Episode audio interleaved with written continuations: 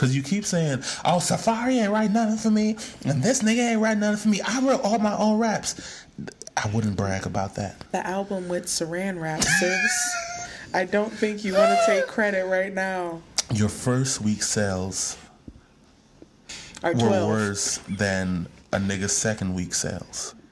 So the thing about it though is number two is still good, Nikki, but you're going off about being in the number two spot when you should be glad you're even in the top ten. My God, you should be glad you're not 102. Your 14 year old fans really put you out there, like they really pushed you up. So And honestly, that's probably only because their favorite artist, Tentacion, has has yeah, he departed just- he's from just- this place. Yeah, where'd he go? He just he, He ain't been on the scene lately. Where he, Shut your ass up. He about to drop some new heat? Shut your. Anyway. we gotta delete this. My God, I try to give niggas a little bit of freestyle leeway, and niggas just wanna do whatever in the fuck they wanna do. Great, perfect. Oh, Father, deliver me. Ooh. This is Evangelist Mary L. McCracken, and you are listening to the Holy Ghost Outreach Broadcast. You're, you're, you're, listening to this. I'm wrapped up and tangled up with the Lord. I am fired up because I'm on my way to heaven and I'm certainly enjoying the trip.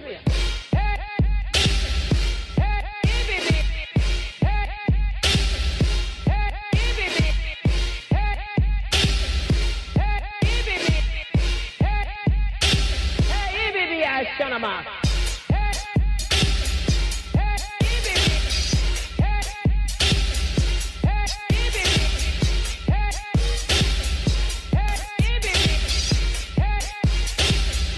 And deliver. So incredible how we've been together. It's a night, but how we used to be not to let go. All night, but about to take down. And I'm meant to be the one down. And I know to be to bum.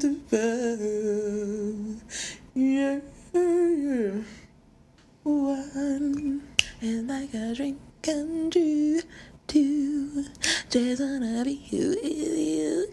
Three, cause it's plain to see that you're the only one for me. God, one, baby steps one through three. I make you fall in love with me? God. You just skipped several numbers. But wow, okay. Time out though, because that was a weird thing. Okay, so last night I went to this play party.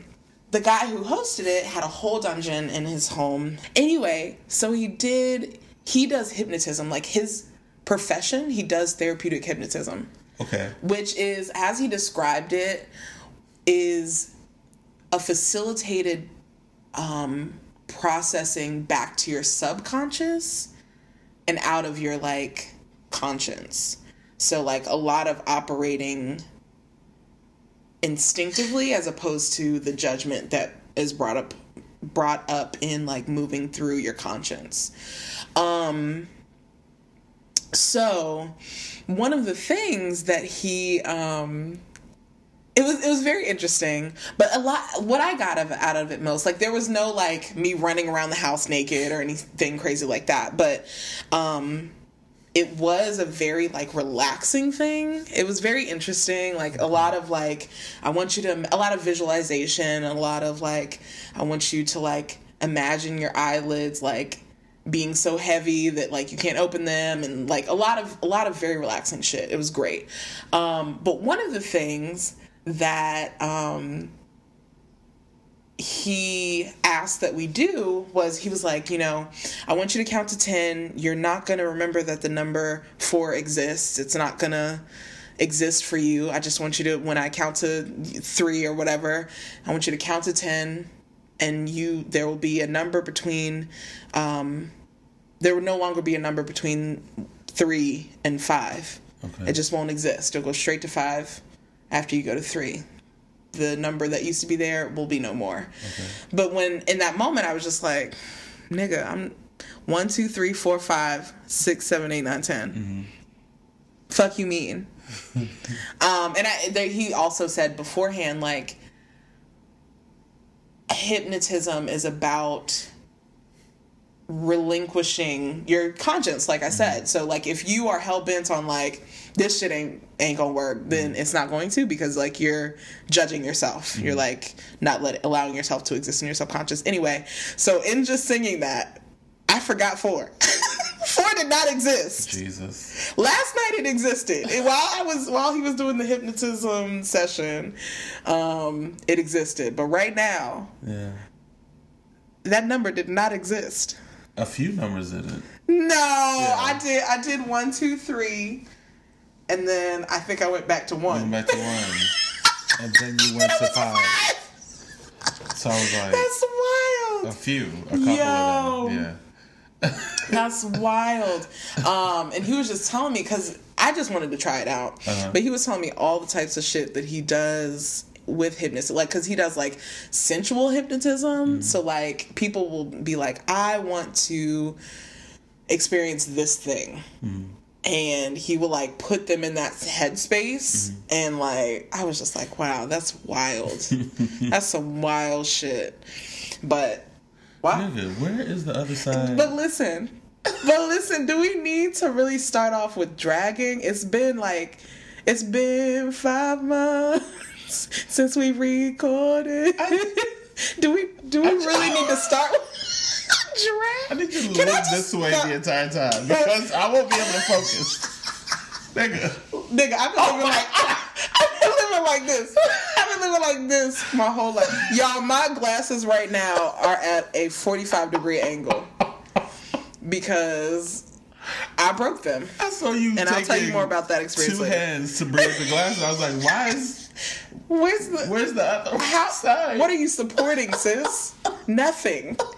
Once my glasses have two arms, again, it's over for you host. These poor things are hanging on to guys unchanging hand. Let me tell you. Just sitting, sitting sideways, boys in the day. I don't know what the lyrics are. Anyway, That's that's a pretty, that's it. Yeah. we're back. We are. Wow. We are we? This We could be a simulation. it. We made it. Well, uh, how you doing, Dre? How are you, Bill? I'm alright. I'm alright. Good. Yeah. I think that could be a good thing. Yeah. Being all right. Yeah, I'm alright. It's better than bad. Yeah, yeah, yeah, yeah. I think I'm I'm I'm just uh taking shit in stride, you know what I mean? You know Where I are you from right now? I don't know. It just came. I thought it was like a maybe a Memphis thing for a I second, no idea. I've never been to Memphis a day in my life. um, I just let whatever felt like coming out come out. That good Bun B spirit. Come on out, God. Come on out. Um, yeah, I'm alright. I What have you been doing? I've been doing nothing. Amen. Um, I uh, Stillness is good. Is a good thing. No, it's can not. be. can be Okay. And I, f- I, it I think anything can be good. This is real. This Um, is very real. it doesn't mean that you're necessarily channeling it in a Yeah. good way. Um, I think I'm in like a strategizing phase right now. Just being like, okay, so I have the vision and I have the general directions, and I need to. Is this uh, generally life or is this a specific project? this is general life. You know what I mean? Mm. Come Instead on. like, wow, this- you're doing heavy lifting. No, that's not nothing, my nigga. That is heavy ass lifting. Nah, fuck all that. You, you took on a new job, nigga. Oh God! Uh, Wow. Instead of uh, just floating, you know, and existing, I just said, "All right, well, let me act like I am a sentient being, Ooh. and I have things I want to do and places I want to go, and you know, whatever." Um, What does that look like for you? Sorry, I, I'm just so okay. intrigued because I had a whole ass panic attack the other the Really? other day. Panic About- attack. It was it was a lot of things. Mm-hmm. Maybe because I've had a panic attack. It mm-hmm. wasn't quite a no. It was. It was like a low level panic attack, mm-hmm. just around like anxiety, atta- Are Maybe, yeah. di- I feel like different. anxiety brings about Yeah, panic yeah. attack. Yeah, anxiety. An anxiety attack can lead to a panic attack, in my experience. Real. Because a panic attack is like Jesus. It's a full body experience. That anxiety shit- is a lot of mental. I feel like an anxiety attack is a lot of like my thoughts are all over the place. Yeah. Panic attack is like the full body manifestation Yeah, of like that okay, guys. anxiety. Well, I guess I'm about to meet this you. is it. This, is it, this God. is it. Get ready, Aretha. wow! Wow! Wow! Wow! Um, it also, black internet cannot be surpassed No, in any way. no. Just like the memes just Yeah. started rolling out. We have Whitney welcoming Aretha. Yeah. We got Prince Yeah. and uh, Michael Jackson welcoming Aretha. Just the memes. we Can't stop, won't stop. the the gif of Aretha. Uh, two of them. The one with her putting out her purse and walking on the the carpet. Yes, and yes, then yes. also her throwing off her coat, and walking right into walking glory right into glory to get the choir in order. Of course, the legendary gif of her walking out onto a stage the time when uh, Patti LaBelle. oh God. That, Just a legendary oh moment in God. blackness. And then there was like this. Uh, I can't wait till the memoir comes out because I want to know more about that. Yeah. And there was this um, picture of Whitney in like some sunglasses and um and like she was looking out of a car just smiling and it was like uh, Yes. Whitney That's what was- coming to pick up Rita Yes, at Heaven's yes, at Airport. the airport. Come on, bitch. Oh my god. Oh my. Anyway, so back to this heavy lifting, this not doing nothing that you are actually doing. Um, cuz I I'll talk about it later, but that's real work. So like yeah, what what has that been? Um, I think it's been mo- so. I think I talked about this. I talked about this a while ago. Um, one of the main things I did um, when it came to my work life was switching my hours. Yeah. Whatever. So I did that. Back, right? Yeah, like earlier. switch- well, no, later. Later, okay. Yeah. Um, so I can have more time in the morning to just like get my shit together. Because you were working, waking up at like fucking three Five a.m. or something some shit to get yeah. to work at 6 and I was like, okay, this is nah. Um, and um, after I got my promotion, I, nigga, fuck that. Let's not- abasada vida nelo. Let's move on from Oh, that. okay. Um, it these niggas really love to give you a new title with barely. With you Just might as well have more not. pennies Literally. for three more pages of, of work and Literally. responsibilities. Yep. Um, so fuck that. But after I got my promotion, I moved to another department, and then I just started to um, not d- department, whatever, whatever it's called, and I just kind of shifted back to working earlier because I had to come in earlier doing the training process. I just never switched my hours back, Hmm. and uh, ever since I just felt like the fuck off, and I just kind of just was like, whatever. I'll just find a way to deal with it this way. But they have a problem with it. I was like, girl, whatever. Let's just do this. Let me come in later so I don't have to even worry about. I, as soon as I come in, I can clock in. I don't have to deal with the shit. Right. Uh, and also just me not being neurotic in the morning because I just kind of started to get used to that shit again. And I was like, maybe I don't want to be erotic. Right. Uh, Ero- neurotic. Come on. Uh, wow. You do want to be erotic. Erotic. Come on. Come on, Or maybe you jump don't. out. Look, just jump maybe you out. Jump out. look, True. come on now. Um, I don't want to be. I do want to be erotic in the morning, and if anybody is listening who can fulfill that for and or with me, I would I like to be erotic in the morning. But um, Morning, some morning fucking will Um, set your day on a trajectory unlike I any other. Um, and I can do that on my own. Come But on now, come on. I'm now. sorry, moving on. Uh, yeah, that's me in Smutland as as per usual. But yeah, I was like, I don't feel like being neurotic every morning and like trying to rush out the house and shit. yes. Um, so I changed that. So I just decided that I want to be back in a space where at least I was moving toward um like some semblance of getting goals done. Like I don't even write anymore, my nigga, because like I'm just too tired to do it. Look, Like I'm just capitalism will have you fucked up, my Nigga, nigga. I And I'm, ugh, I. This part time that I picked up Mm-hmm. a few months ago is wanting to bring me on full time Mm-hmm. for less money per hour than I work right right now. Where's the sense? Where where is it, God? Um, and I'm just like, no, like I did not quit teaching for 12 hours a day Oh God. to, I mean, 8 to 12, yeah, um, but yeah. mostly 12, Yeah. um, to be oh, like grossly underpaid Mm-hmm. to do this job that I came on to do as part time. Yeah. Because what I've realized is my ideal workday is five hours. I think a lot of people could agree with that. Just say, To be honest. like, I, and I mean, I feel like that is And if I'm that being is a honest, sustainable. It is. That is the only sustainable. Because like eight hours is not a sustainable workday. Most niggas get That's their work can fuck. get their work done in five hours or less. Absolutely. A lot of the time, they, like think about my job. We're just there to be there. It's Oh, ridiculous. Okay, so the rest of your time since last episode Uh-huh. that we had, also the last episode that you did with your friend Nick I Terrence. don't know where Kevin. This is not even. Harold. God damn. Wow, give me the first letter. It's an N or a T. It's a D. It's a T, it- which is close to an Duh. N. Nid. D. Devin. Derek. You can give up at any time. I'm done, I'm Okay, done. Darren. Darren! I was close! There we go. Darren, that was good. That was good. Oh, well, thank you. That you. was cute. I liked it a lot. And you're supposed to do Look, with look. What's time just gets away from you. You know his name. You know Lawrence. his name. Oh, Reginald, keep going, sis. Sebastian. Keep going, sis. Kevin, One more time. Clarence. Uh huh. Uh, I don't. Starts with an M. Yep, it's that one. Um, Yep.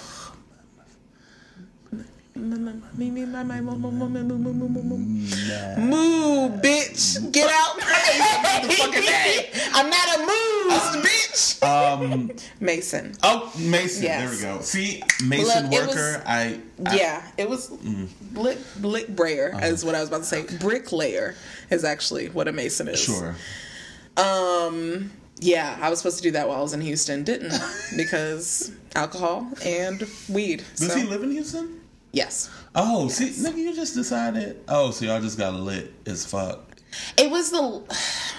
That's a whole other. Anyway, a- it was the last night of an event that I was there for, Okay. and that's the turn up night. So And- it just it just Nigga, I wasn't gonna wait to happen. go to Houston.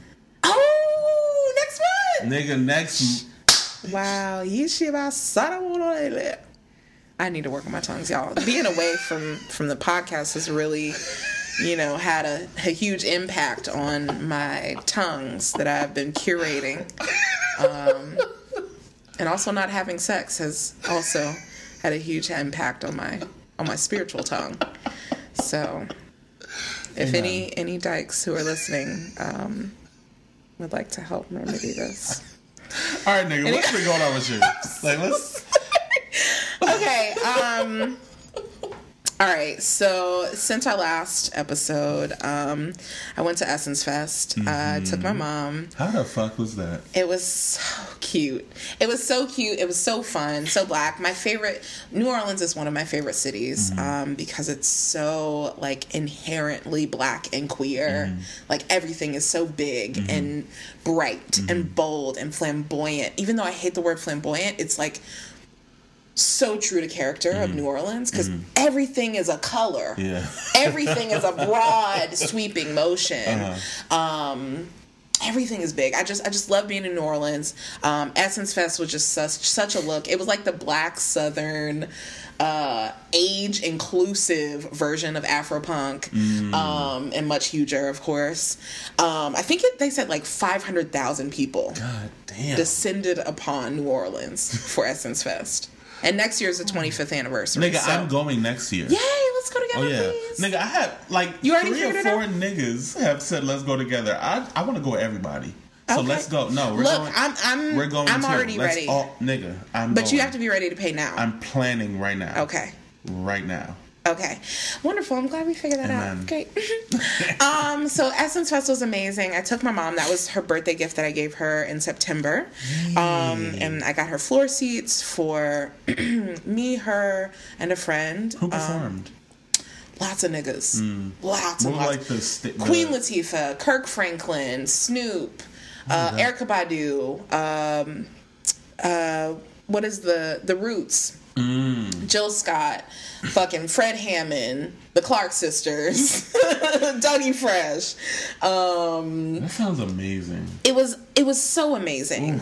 And that's only on the main stage. So there are also like periphery stages that are up in like little private rooms. And there's that was where like daniel caesar and Kali- kalila and um all sorts of niggas um and in the small rooms it was interesting because i was standing behind what was i guess the vip section and um Issa Rae was like right in front of me, Wow. and Daly, do you know who Daly Yes. is? He was right there. Um, who else? Some other niggas. I don't know. It was it was it was lit as fuck. Is Daly The white boy with the red hair. black? Okay, so he is white. He's white. Okay, yeah, just- he's very white. Yeah. I just. I it's just it's to hard. It's sure. hard sometimes You know, because black people can sure. look like a lot of things. yeah, Yeah. We sure can. My God. Um, I went to this black restaurant, a black owned restaurant, um, and Dro from Insecure was there. Uh, it's just so it was just very it's very interesting and also so it's one it's interesting to see celebrities or like famous what- people yeah. in spaces but Yeah. also it's like even like on not even on some meta shit but like thinking about how weird it is to be excited to just see an, a person Yeah, just yeah. because you've seen them on Yeah. a television screen like, like that's the merit of like why I'm so excited because I've seen them on a on a television screen. yeah. That's weird. So many niggas who've gone to Essence Fest like tell me that you will be walking down the street Yeah, the whole week or weekend and just see celebrities everywhere. Like niggas was like, oh yeah, Boris Kodjoe and his wife. Nigga. Uh, I'm sorry, Nicole Ari Parker. They were just Come on. chilling. They was eating beignets at the. I was like, nigga, what? My God, I All was of black niggas of niggadom just Nigga- comes. And, yeah and- descend. Descend. That's literally nigga. I was walking to um from the convention center. So Mm-hmm. during the day, there's a convention center that's open to everyone. So Mm-hmm. you don't have to have an Essence Fest ticket. Mm. Um, and it's just a huge convention center with a bunch of activities and stations and tabling and Mm-hmm. all sorts of vendors and shit. Um, and there were also so like Brandy performed in there, like a pop up show. Um, a bunch of niggas, a bunch of niggas performed. Anyway, I was. You can walk from the convention center to the actual arena, um, Mercedes Benz Arena, um, where the concert are in the evening. It's like a mile and a half walk, Okay. um, but it's doable. Yeah. You know. Um, so I was walking from the convention center to the arena, and um, I happened to walk through like a hotel entrance, and here I stumble upon the one and only. fucking Juvie. It's fucking Juvie. this nigga was singing um, In My Feelings. You can't even hear it. It was when In My Feelings had just come out, and this nigga was stumbling out of the He hotel with a cup, uh, like a like a, a Dixie cup of whiskey. Oh, niggas. just niggas. stumbling behind some black woman who was just like helpless um drunk anyway great time Essence Fest was great um New Orleans continues to be a place that I'm just like, wow, I would love to live here. Love to live here. I also went to Studio Be for the first time, which is this amazing warehouse turned um, art gallery that I just wept in the whole way through. Um, also went to this amazing black BDSM conference called Weekend Reunion, and it was the very last one. Um, Like in existence? it was the last Of the- time that they were okay. hosting that event. Um, like period or just period. this year? Yeah. Really? Yeah. Oh damn. and it was just amazing. I was supposed to go last year, but I didn't because I went to Afropunk and I didn't think I was going to have enough money to enjoy my time in both uh, of those places. Went this year, it was amazing. Also, on my way there, I consumed a little bit more edible than I should have.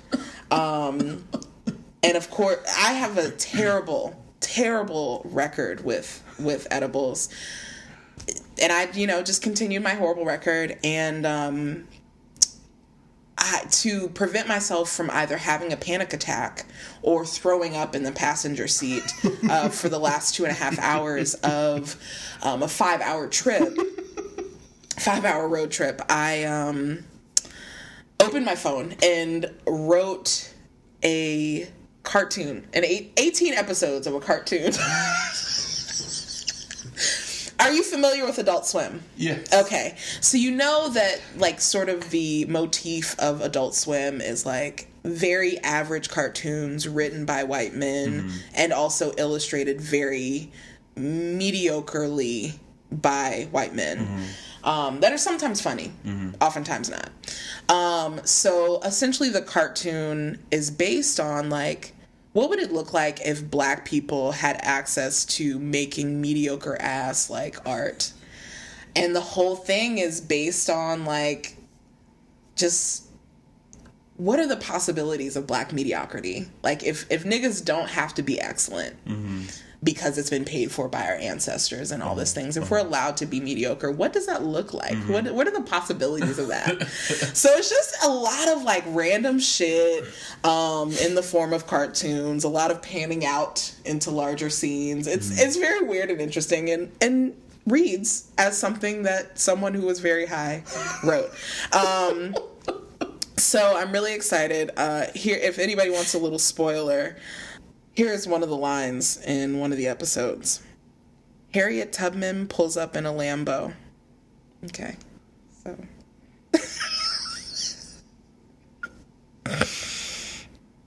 so anyway, um, that and I hosted when I was in Houston. Look, you, it's just it's okay.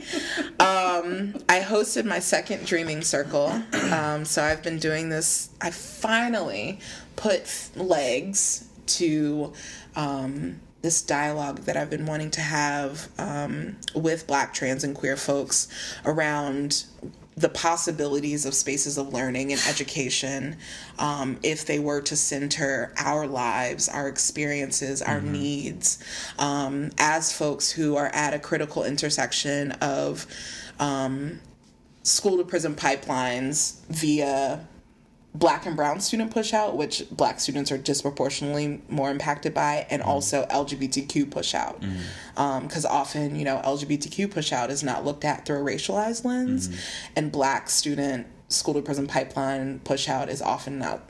No, often never looked at through a sexuality and gender lens, and n- like, and not even looked at through like a binary gender lens because often it's just like our black boys are being kicked out of school.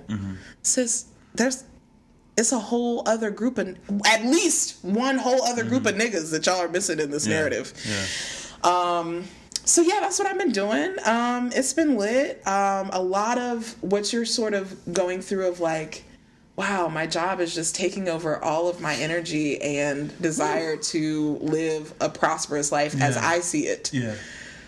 Wow. Yeah. And I just do not want to. I'm like fighting tooth and nail to not be in this space again because I feel like I feel my soul being sucked out of my being in the way that it was when I was teaching. That's it. And I don't want to feel that way. I just don't. Um, so I need to, I feel like I need to sit at your feet and collect these nuggets. Okay. Um, so yeah, that's that's been my shit. Wow. We're the episode is done. We're done. that was a full ass episode. That's gotta be cut down. My God. About Sorola. Okay, so I just realized that we did not introduce not a nary a podcast. Jesus, we didn't. Um, fuck. Welcome to the worship. Bienvenidos. I gave that up for Lent. I'm grateful, God. Welcome to the worship podcast. yes, we really should not have a podcast, and really, we have not. So Low key. we're hol- we're upholding uh, our intentions in the name of the podcast. Ooh, Lord, Uh, the worship podcast. what are we? Who are we? What do we do? We are a podcast of two fat, black, queer, churchy ass niggas. Yeah. Yes, and we're talking about um, healing, um, intersectional identities, all this shit, um, and the way that we're trying to live lives with purpose uh, in a world that's saying, actually, bitch, you thought Okay. every day. every day. I wake up, I'm like, bitch, today is my day. The world is like, bitch, shut your ass up, ho. Every goddamn day, yo. So yeah, we're um, we're just talking about that, yeah. Yeah. and you niggas listen to it, and we're grateful Amen. um, for the few, for the few, the chosen. the ch- Oh, What are soul. Few are chosen. you choose to do this. Um, um, so yeah, we're um, apparently on social media still. Somewhere. Um, you can reach us on Instagram Mm-hmm. and on Twitter. It's wild that I low key forgot what our damn handles are. Uh, you can reach us on Instagram and Twitter. I thought you gave it a full answer.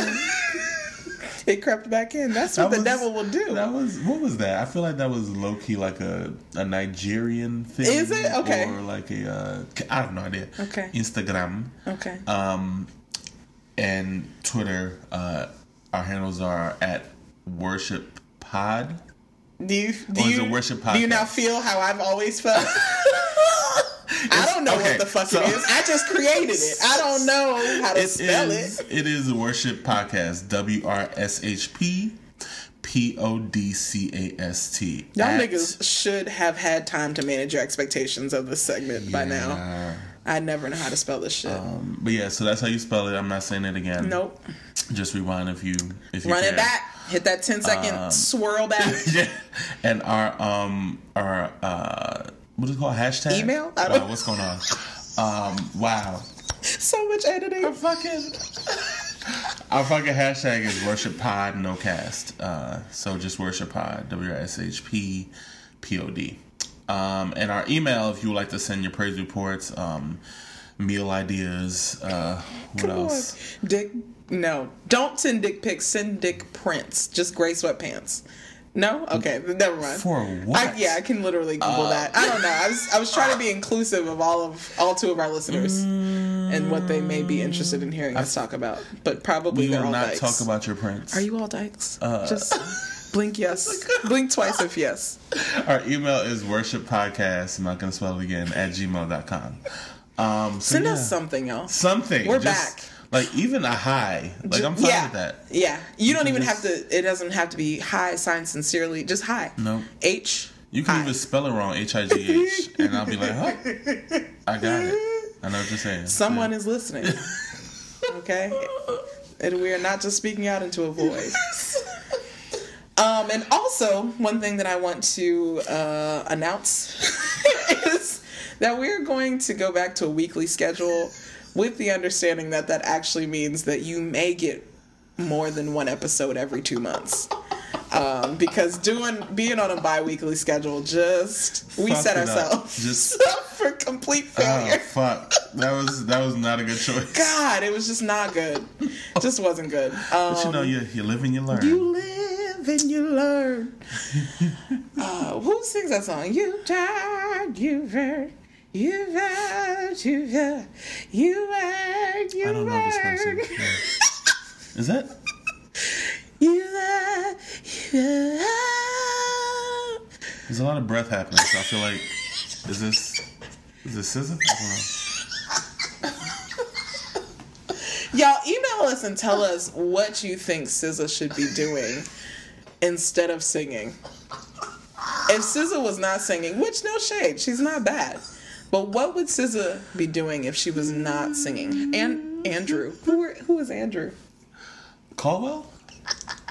I was talking to you. I'm like Andrew. Oh wow! I thought she was talking about my good sis Andrew Caldwell. Dear sis, oh what a How delicious, what delightful. Treat! to- I'm always in the in the live videos. Sis is always up to something.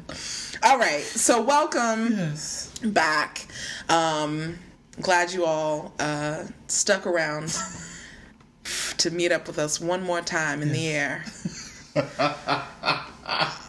right, here we oh, go.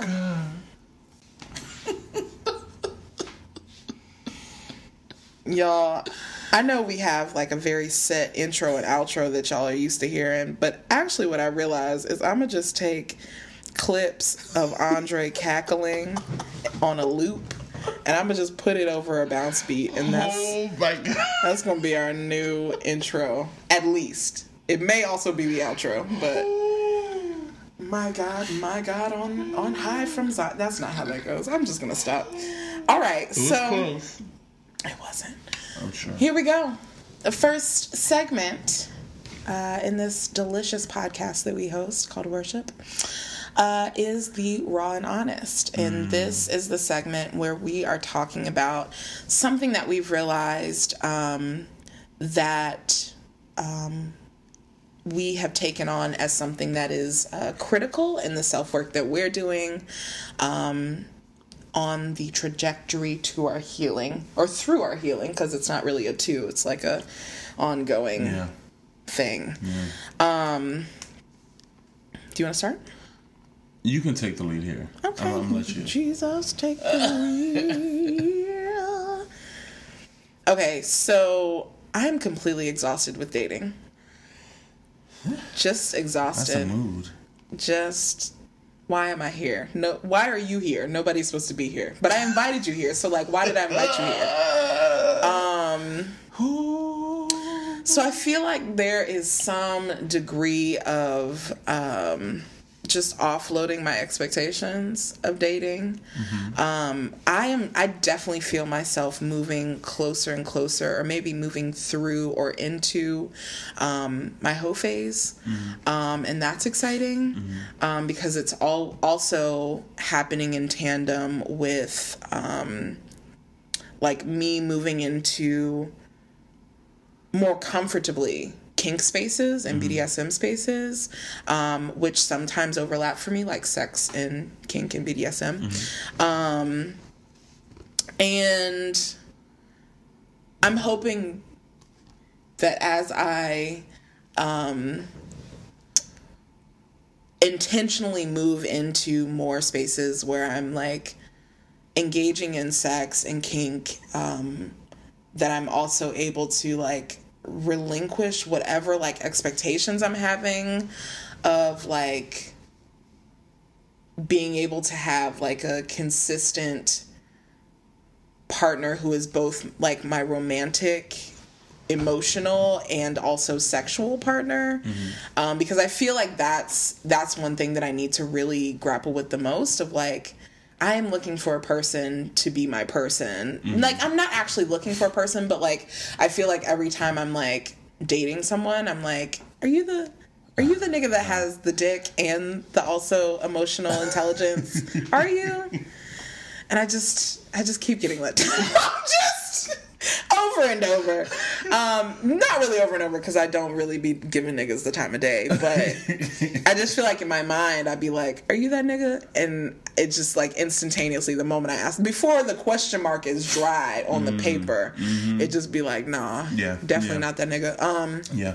so, yeah, I'm just hoping that like this entrance into hoe phase is like also a, an also like intentional and critical entrance into hoe phase is also a time for me to just relinquish those expectations of dating and hopefully generally of these niggas. Um, I just want to have some bomb ass sex, get some bomb ass nuts, and uh, not worry about these niggas generally.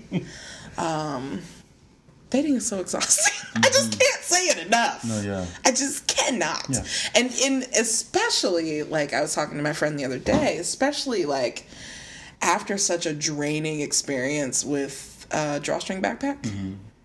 I'm just like, do I want to potentially engage in something like that again? No, Mm. no desire. And any of these niggas could be drawstring. any of you niggas. Oh Lord. But I also don't want to friend zone everyone. Mm-hmm. I don't want to have a million fine ass friends that I actually want to fuck. Mm-hmm. But that's for later. I'll talk about that later.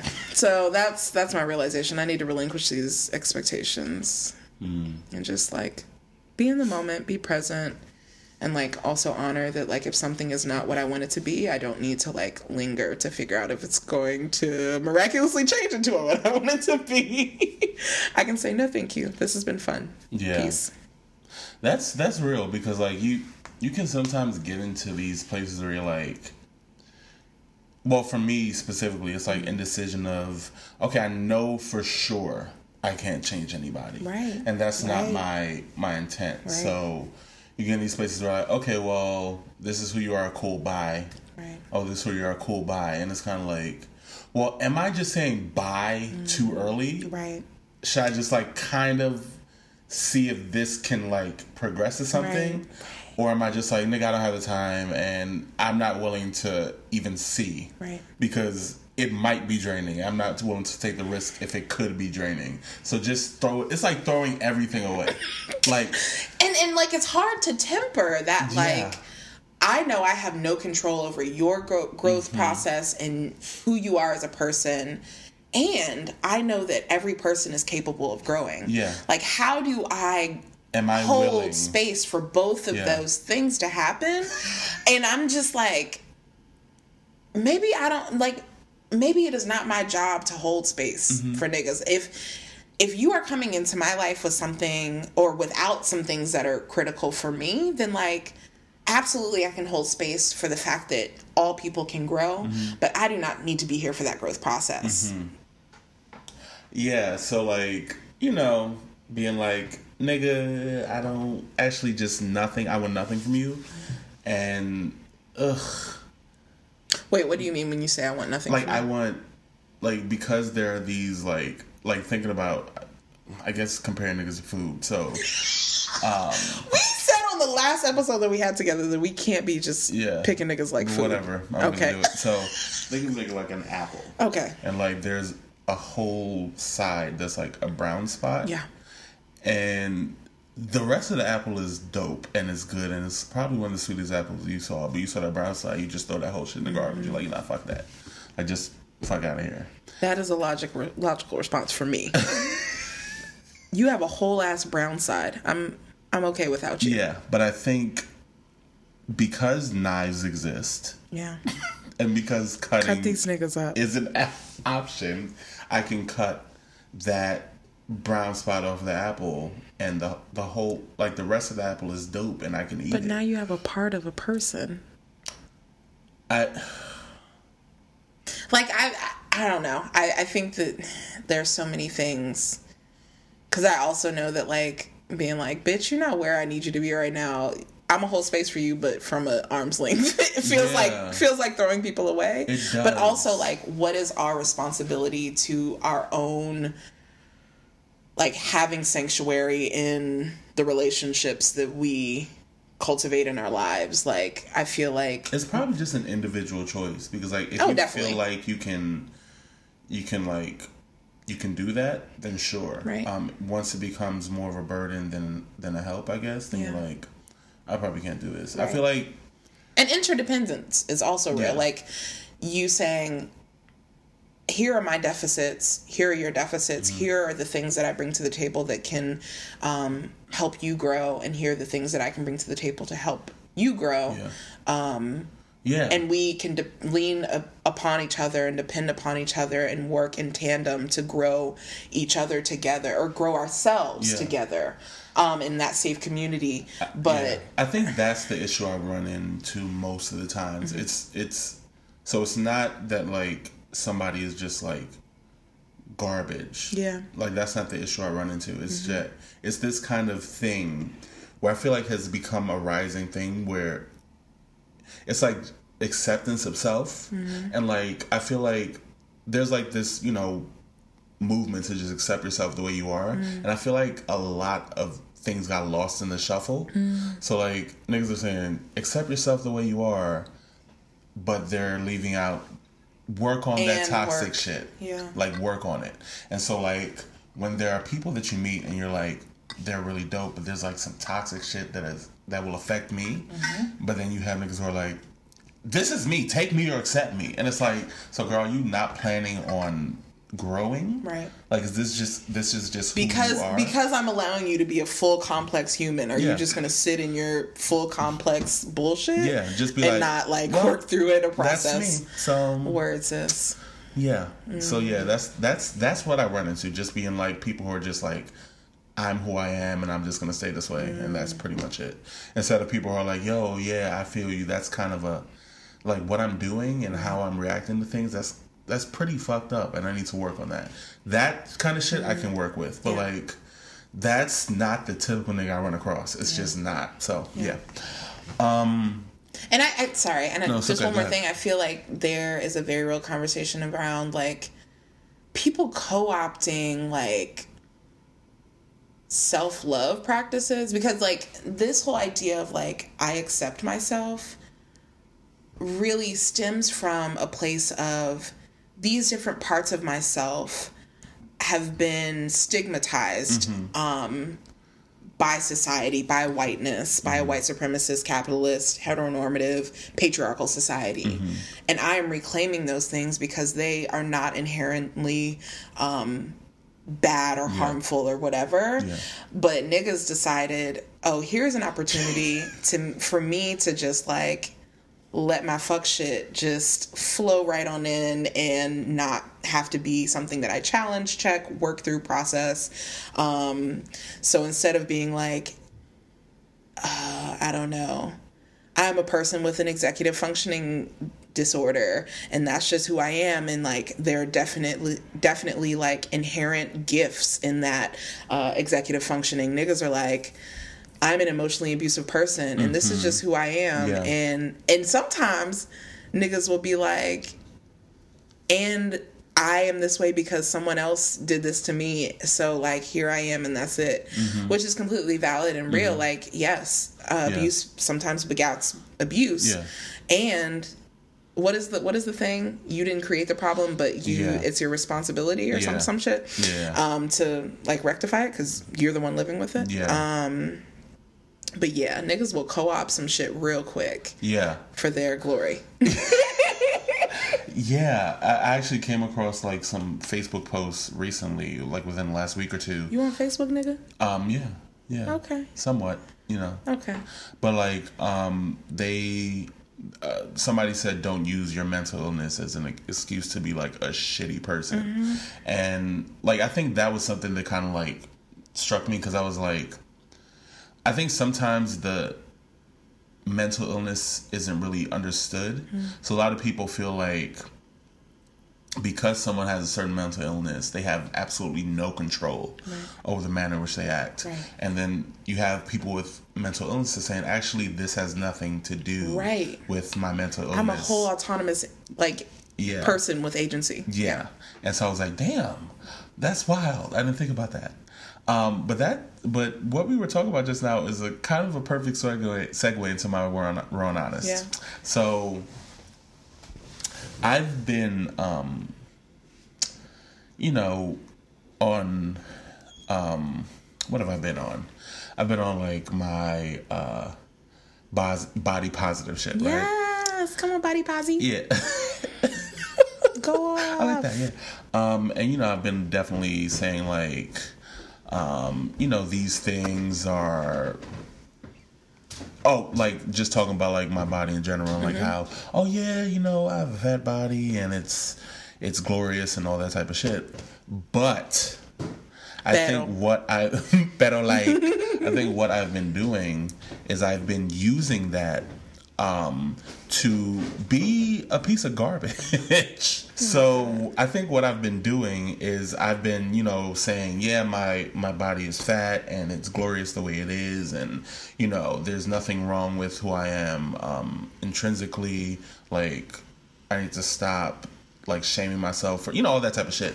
But then what I've also been doing is um, using that to um, not um, do real recon on the shit I'm doing to myself. So, for instance, um, saying that you know there's nothing wrong with me having a fat body, but also using that to willfully eat unhealthy, or using that to willfully um, not engage in physical activity of any kind. So I'm just like, oh well, there's nothing wrong with that nigga. I'm a fat mm. nigga, and I'm just gonna be. Mm. But that has nothing to do with me actually moving my body in a mm. way that's intentional every day. It has nothing to do with me putting good things into my body intentionally. Um, because I can be a fat nigga and eat healthy mm-hmm. and move and you know I can be all these things at once. Um, but what I've been doing is just saying I can be a fat nigga and like just resting on that. Yeah. Um, knowing that my body doesn't feel necessarily good with certain things that I eat. Knowing that it doesn't feel good when I don't move. Right. Um, you know, for a certain period of time every day. And I I think I've been like doing myself a disservice by just relying on that um in a way that's not helpful. Like I actually want to feel good in my fat body. You know, I want to feel good. Yeah. And the thing about it is that um like I'm not necessarily focused on weight loss. If that's a um, a byproduct of whatever the fuck I do, so be it. Um, or like the things that I'm trying to do. If like my body is like, okay, well, cool. Um, I need to get this shit off in order to do some of the things that you're trying to do. Yeah. Okay, cool. Let's do that. But for me to be like, okay, I'm comfortable with my fat body and not giving it nutrition, um, just putting any old fucking thing in it, um, not moving, you know, just laying in fucking bed, which is which I get because like I'm exhausted a lot, Right. but I still need to find some type of time so that I'm not completely miserable. Yeah. And I think um yeah, no no, I'm sorry, not I think. Yeah, I've just been is that co-op? No, it, it just kind of like made me think about the fact that I was using this, you know, being accepting of who I am, um, as a cop out, hmm. you know, um, yeah, and I need to not do that shit. Yeah, Word. Um, I'm gonna lovingly push back. Hmm. Um, I think for me, so one, I'm I'm definitely in a space. I am in the best space with my body that I've ever been in my life right now. Um, last year, this time, my feelings about my perceptions of my relationship to my body prevented me from being present in lots of experiences from like um, like relationship friendships relationship like romantic relationships sex. I don't know i said it sex. Um and over the past 12 months i've really really um, taken personally um, my responsibility to love whatever fucking what what is the what is the thing that I said to describe my body? Um, I think I called it like a regal beast. Whatever regal beast I roll out of bed as every morning. Um, because that's really important. Because mm-hmm. one thing that I don't want to do is spend my waking my precious waking hours intellectualizing the fuck out of my fat body. Mm-hmm. Because what i know is that skinny people who don't do anything to stay skinny who are just naturally skinny mm-hmm. ain't thinking about their naturally skinny ass body and whether or not they should be eating mcdonald's and where heart failure lies on the trajectory of their life and whatever um which is not to say I hold my, myself to a standard of skinny people, but I just know that my fat body does not deserve to be under any greater scrutiny because it is a fat body. Um, and I'm also. I've also been far more present, especially over like the last four months. Of at first, I like because I was like, I'm gonna get back in the gym. I'm gonna do all this shit. I'm gonna meal plan every fucking week, and it's gonna be lit and whatever. Um, and of course I did that for a while. I mean, we talk about this all the time how like our stamina is very low Mm-hmm. Yeah, for like yeah. shits that shit that should be a marathon and we're just like I'm going to take this marathon as a full fucking sprint, bitch.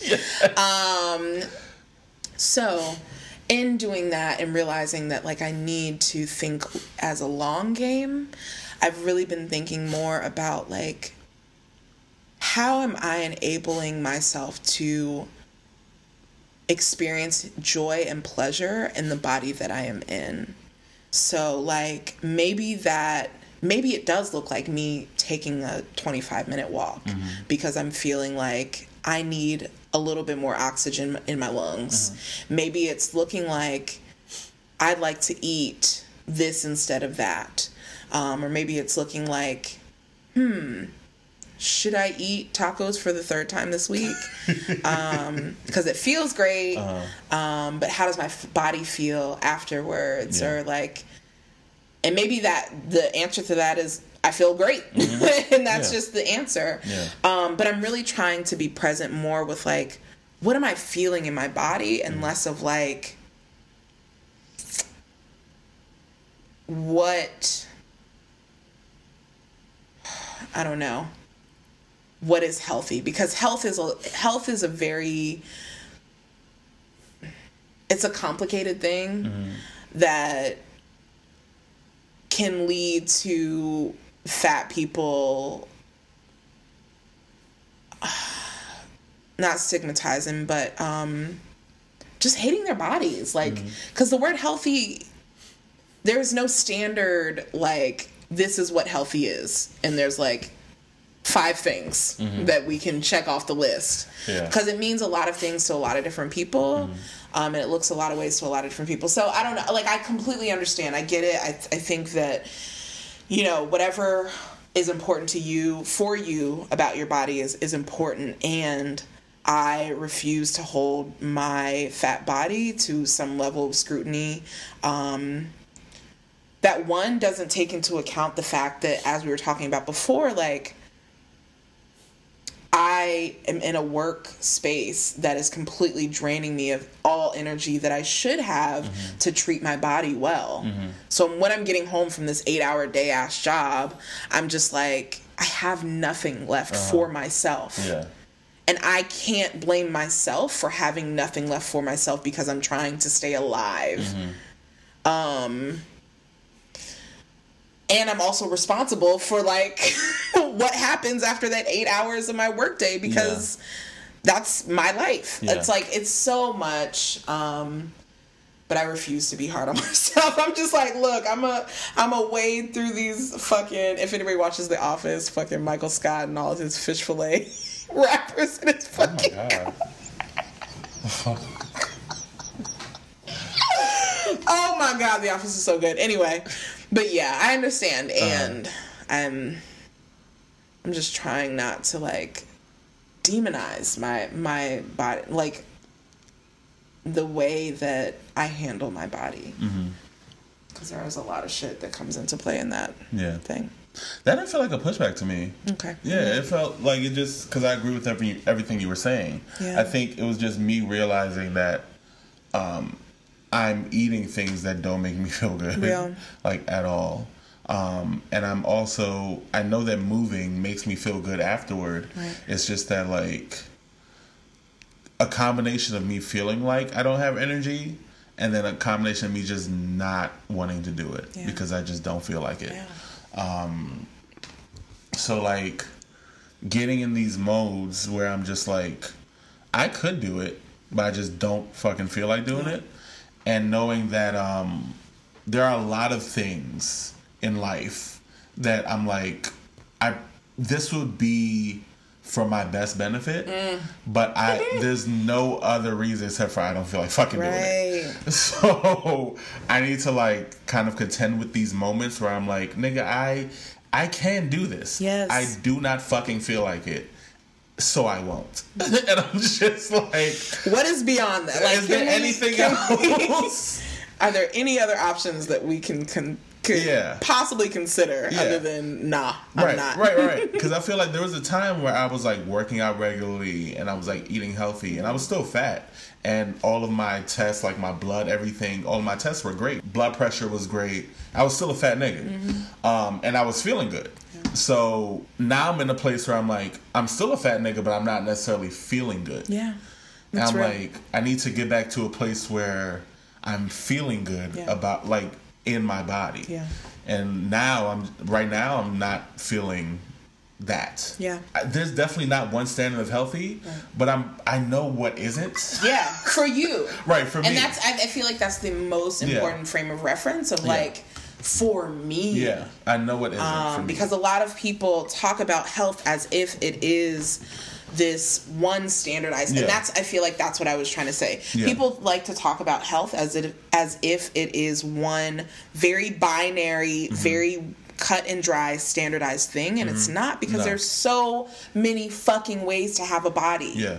there's so many ways. Yeah, yeah. There are people who have no limbs. There are people who have uh, congenital diseases that they were born with. And like, what does that mean Mm-hmm. Yeah. for he- like when you think about health as something that is one standardized thing? It's Yeah. not real. Yeah. Um, so I think, yeah, shifting that to for me, Mm-hmm. and also thinking about when you're thinking about for me, how are you looking at that? Because that is that for me centered on others' gazes, Mm-hmm. or is that centered on what your experience as a lifetime participant in your own body Yeah. um, has felt Yeah. and experienced in your body? Yeah, like for instance, dairy is not healthy for me because I have asthma and it produces a lot of phlegm. So there's no fucking reason why I should be me. Yeah. I should be eating dairy because I will fucking be coughing in my sleep. Right. Because I keep producing phlegm Right. when dairy is consumed. So like, but other people they'll be fine Right. if they eat dairy. So like, I know exactly what I should be doing, what will make me feel good. But I'm just like, nah, just nope. Just yeah, I'm just not gonna do it, sir. So, and yeah, you do have these things in your fridge that you could eat, but you I don't don't- feel like it. No. So, Yo, that's so there's Ugh. that. You just don't feel like it. How do we push I'm through like- that, friend? Nigga, I'm trying to figure that shit out. I'm just like now. I have, nigga. I have like, I have dried shiitake mushroom, a pa- like a pound bag of dried shiitake Uh-huh. mushrooms sitting on top of my fridge. I have fucking lentils in my in my pantry. I have black beans. Mm-hmm. I have motherfucking uh, mangoes. I got all the shit that I need, and Mm-hmm. I'm just like hmm, tacos. Nigga, I saw this. Um, there was this tweet that said, "Black folks will go on a grocery, like a like go grocery shopping, but still stop on Popeyes on the, On way, the home. way home. Nigga, me, Universally I will buy all of this good natural shit grown from like nigga. I'll buy fruit and I'll Organic. buy organic, and my nigga, I will see a fucking spot and be like, "Let me get that shit on the way home." Let me just grab that real quick. like nigga, Let me just. why, why, Why? why? And I'm doing this on a consistent basis. I'm like, and I'm also trying to save money. I'm like, nigga, Nick, what are these what do two you do? things. They're not. One plus one is is five. Yeah. So let's. I'm is that what also also I am the meme of um let me let me buy this uh, container of uh, salad greens so I can throw them out in two weeks when they're swear wilted. to God. That's that's also me in a God. tweet. I Also me. So I'm like, I'm just gonna buy I this because I'm a, I'm gonna definitely eat this. Yeah. Two weeks later, Passing by in the fridge every the time whole. you walk. never, by. I didn't even open the perforated plastic edge of the bitch. No. No. Oh ah, God, I just don't. So here's a, an opportune time for if you have some suggestions on how niggas can not just jumpstart but sustain, Yes. Sustain a practice of pushing through the bitch nah. Yeah. I, we need your assistance in a very real way. Please. So please help us. Yes, God. All right, that was it. All right, so our next segment is Church Affirmation. I knew it was gonna go up. I knew that was gonna be the last note. You gotta, you gotta know. So, per usual, I am coming with the scripture for you hoes. Amen. Per usual. Scripture.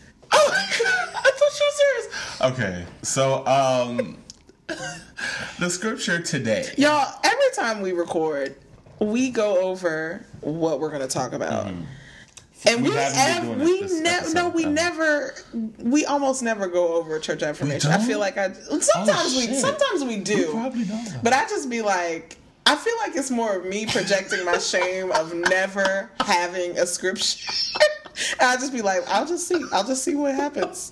Let's just, you know. So let let, me let ex- let me explain. Let me explain. Explain. Um, the church affirmation is um Mm-hmm. Is something that we do where we uh pick a scripture. Yeah, yeah, yeah, yeah, yeah. And we give the true Come on. living, Living. translation of the word because a lot of you niggas just be pulling translations out your ass. So Out your dick um, so you know it's just it's up to us to tell the truth. Indeed.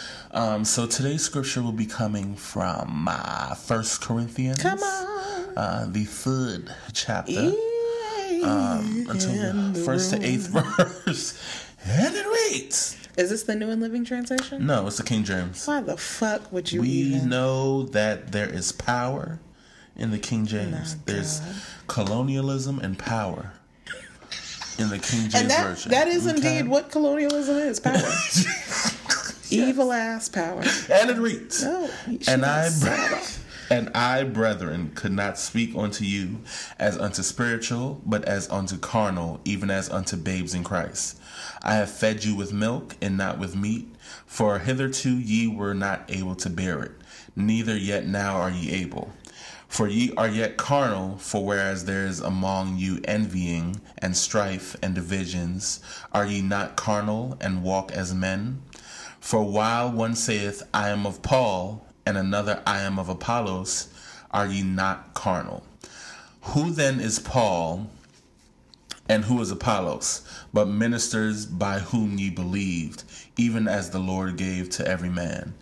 I have planted, Apollos watered, but God gave the increase. So then neither is he that planteth anything, neither he that watereth, but God that giveth the increase.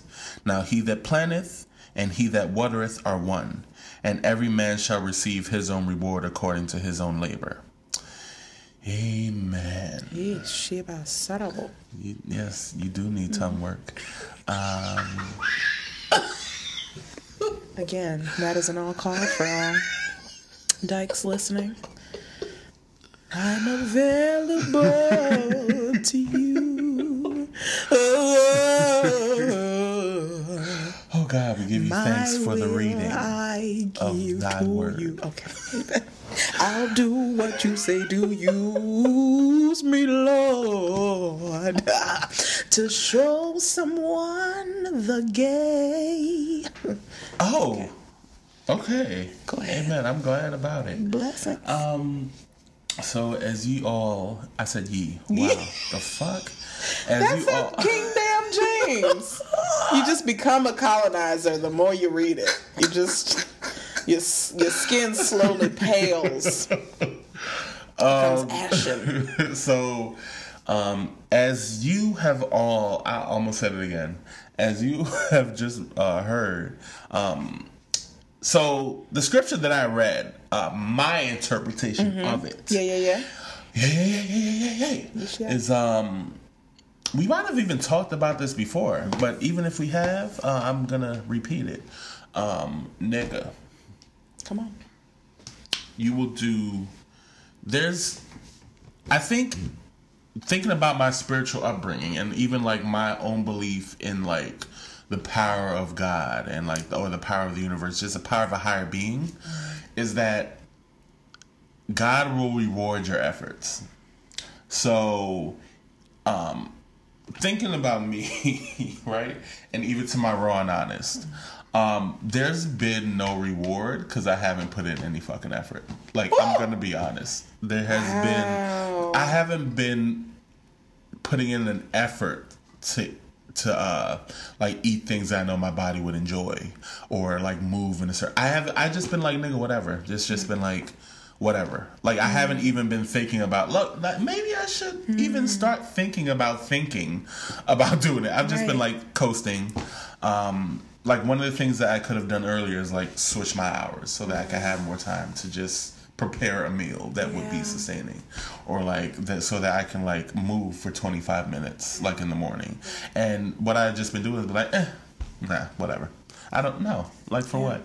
I just don't feel like switching. It's my biggest thing has been changing shit. So like when I'm in a pattern, I don't want to change it. Yeah. Like changing my patterns has always been this kind of thing where I just I just even if I know that it'll be good for me, I just don't feel like changing what I'm used to. Yeah. Um, nigga, I could be dying, and I'm like, "Ugh, let's just keep doing No, it. It'll get eventually it. get better. It's okay. Like this is my mindset, and I'm like, this is wild, Yeah. and I need to stop. I need Yeah. to switch uh, the manner in which I think. But yeah, so like this thing, you know, for it says, for it says, wow. Come on, saint. For the Bible says. I have planted, Apollos watered, but God gave the increase.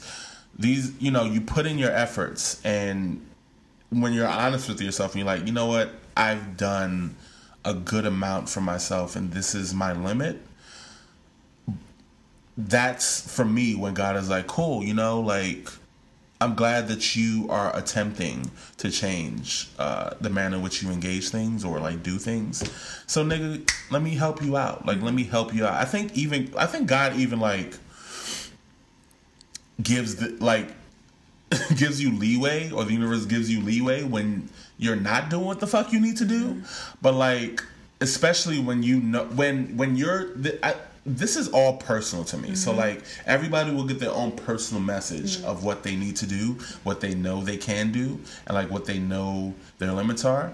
And if you get a message where you're like, I'm fully capable of doing this, but you're just like, nah, I don't want to do it. That's when the issues come in. So like when I'm given the message that I can do these things, I just need to shift a certain I need to shift certain things and I'm just like, yeah, but I don't feel like doing it. Yeah. Um that's when like that's that's honestly the the the points where I'm at my loudest. Where I'm like, God, why this say sh- why this shit ain't working? Right, right. And I'm like, and in the back of my mind, I'm like, I know why it's not working because I'm not putting in any fucking effort. I'm not working. I'm It's not. why it's not Working. I'm literally doing nothing, Yeah. and I'm hoping for the best. Like it's like this. This it's to me, and this might be a little offensive, but uh, it to me it's like when like um like these church shootings and these shit Mm-hmm. happens, and niggas are like, just pray.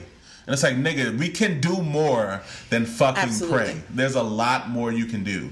Because, nigga, every time one of these shootings happen, you're like, niggas pray. And then another one happened. like- So I'm like, nigga, uh, is this working at this point? Like, can we shift our focus to do something? Right. Like, can we put in laws and shit in place? But no. So, like, I'm just over here, like, yeah, just pray and hope it gets better instead of actually doing something I know I can do. So God gives the increase for me uh, when you do what you know you can do. When you know that this is your limit, you're like, okay, God, I put in the effort um, that I know I can reasonably do. Yeah. And that's for me when God is like, dope, cool. Like, let me help you out. Like, let me get you to that level. Yeah. Because um, I fully believe that, like, there are just limits to certain, for me, there are like limits to like what I can physically do. So, like, I always need the universe or God to step in and like direct me to a to further what I'm trying to do. Um, what else is in this shit? Wow, I'm sorry. And. I'm also thinking, what? What are you apologizing for? for saying in this shit. what? What else, what else is in this shit?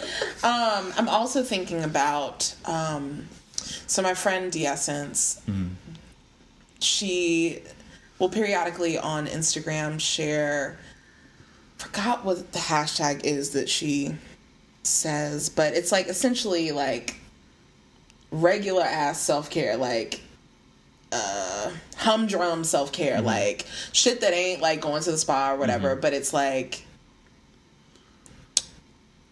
writing out your schedule for the week. Mm-hmm. Like that's self care because I know that if I write out my schedule, I will not have to always be thinking throughout the week, what the fuck do I have to do next and whatever. And like that brings me closer to like, ha- or, or brings me into a space of like freeing my mind of like mm-hmm. the stress of potentially missing a date or whatever.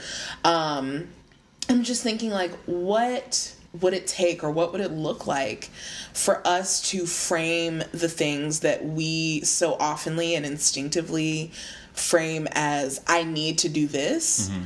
and shift it to to experience my most pleasurable, most joyful life. Mm-hmm. I need to do this as opposed to just like I need to do this because I need to do it because somewhere along the way I decided that this is something that I need to do. How do we include those things in the way that we think of our most pleasurable, most joyful lives, um, as opposed to just making it something that's on a checklist that we insist on not looking at? Yeah. Yeah. Um, yeah. Yeah. I Just think think about that. I'm sorry, you were going through the the the thing. No, it's okay. Yeah. Um. I. Well, yeah. Well, I'll get back to that. Yeah. But yeah. So I might be done. Am I done?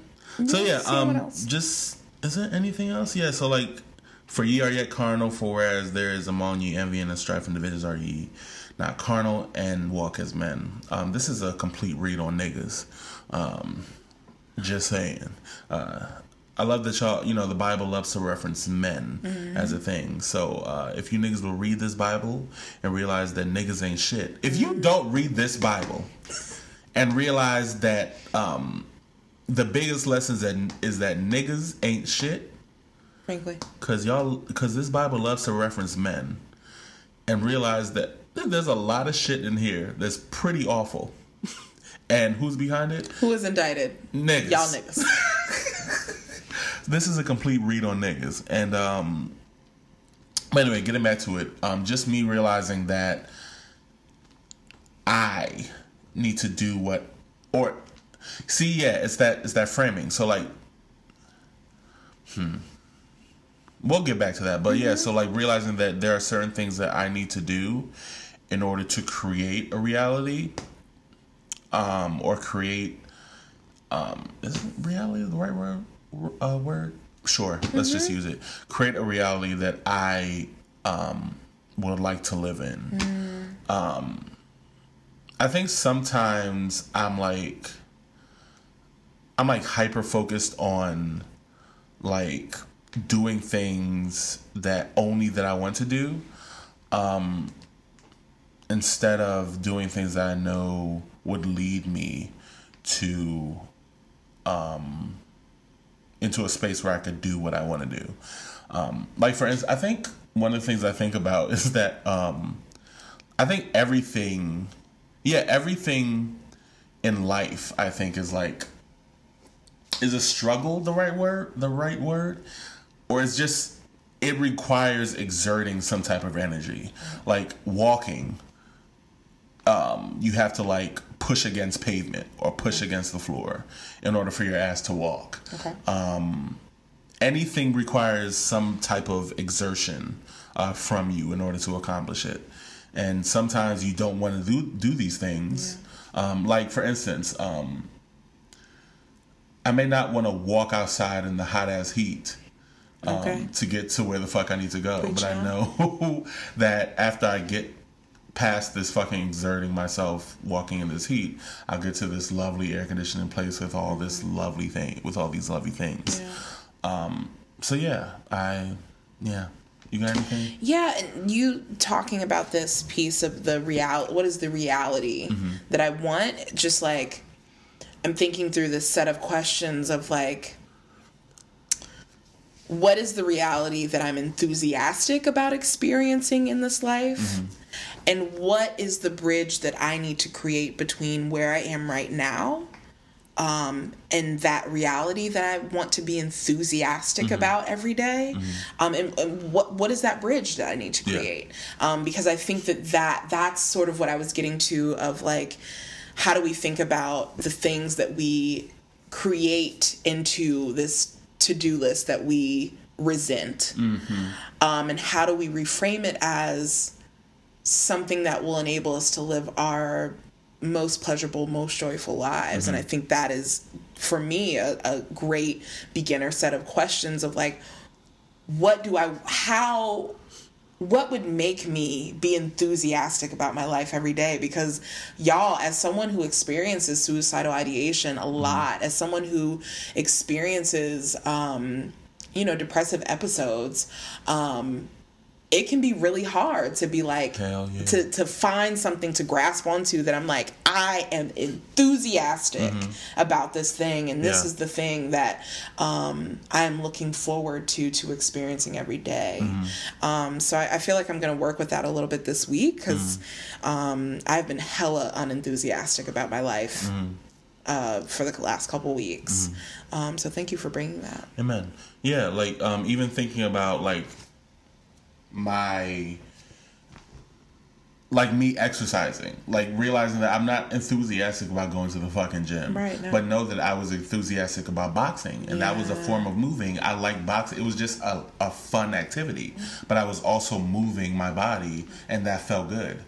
Um, so yeah, that was something that I enjoyed and I look forward to. I need to find another boxing gym because my Right. fucking that He's nigga just he's in California. But yeah, there are. I, I think that like just thinking about reframing, I feel like that was one of the ways that I reframe exercise for me Mm-hmm. because I actually looked like nigga. I wasn't resenting that shit at all. Like I was resenting going to the fucking gym and like lifting weights. And shit. Right. Like, ugh, Yeah. yeah. Right. Be ready. Ready, Satan, nigga? Come on. ready. I'm fucking your ass, nigga, with this Bible. your- Let's go, Hey, bitch. hey, Let's go, nigga. I got God on my motherfucking side. Fuck you, nigga. That's how Nicki should have sounded in that uh that gospel song with Tasha Cobbs. That would have been lit. Oh my God. Yes, Lord.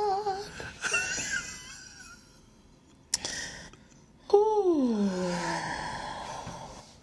Come on, bring it back, Janae. Bring it back now.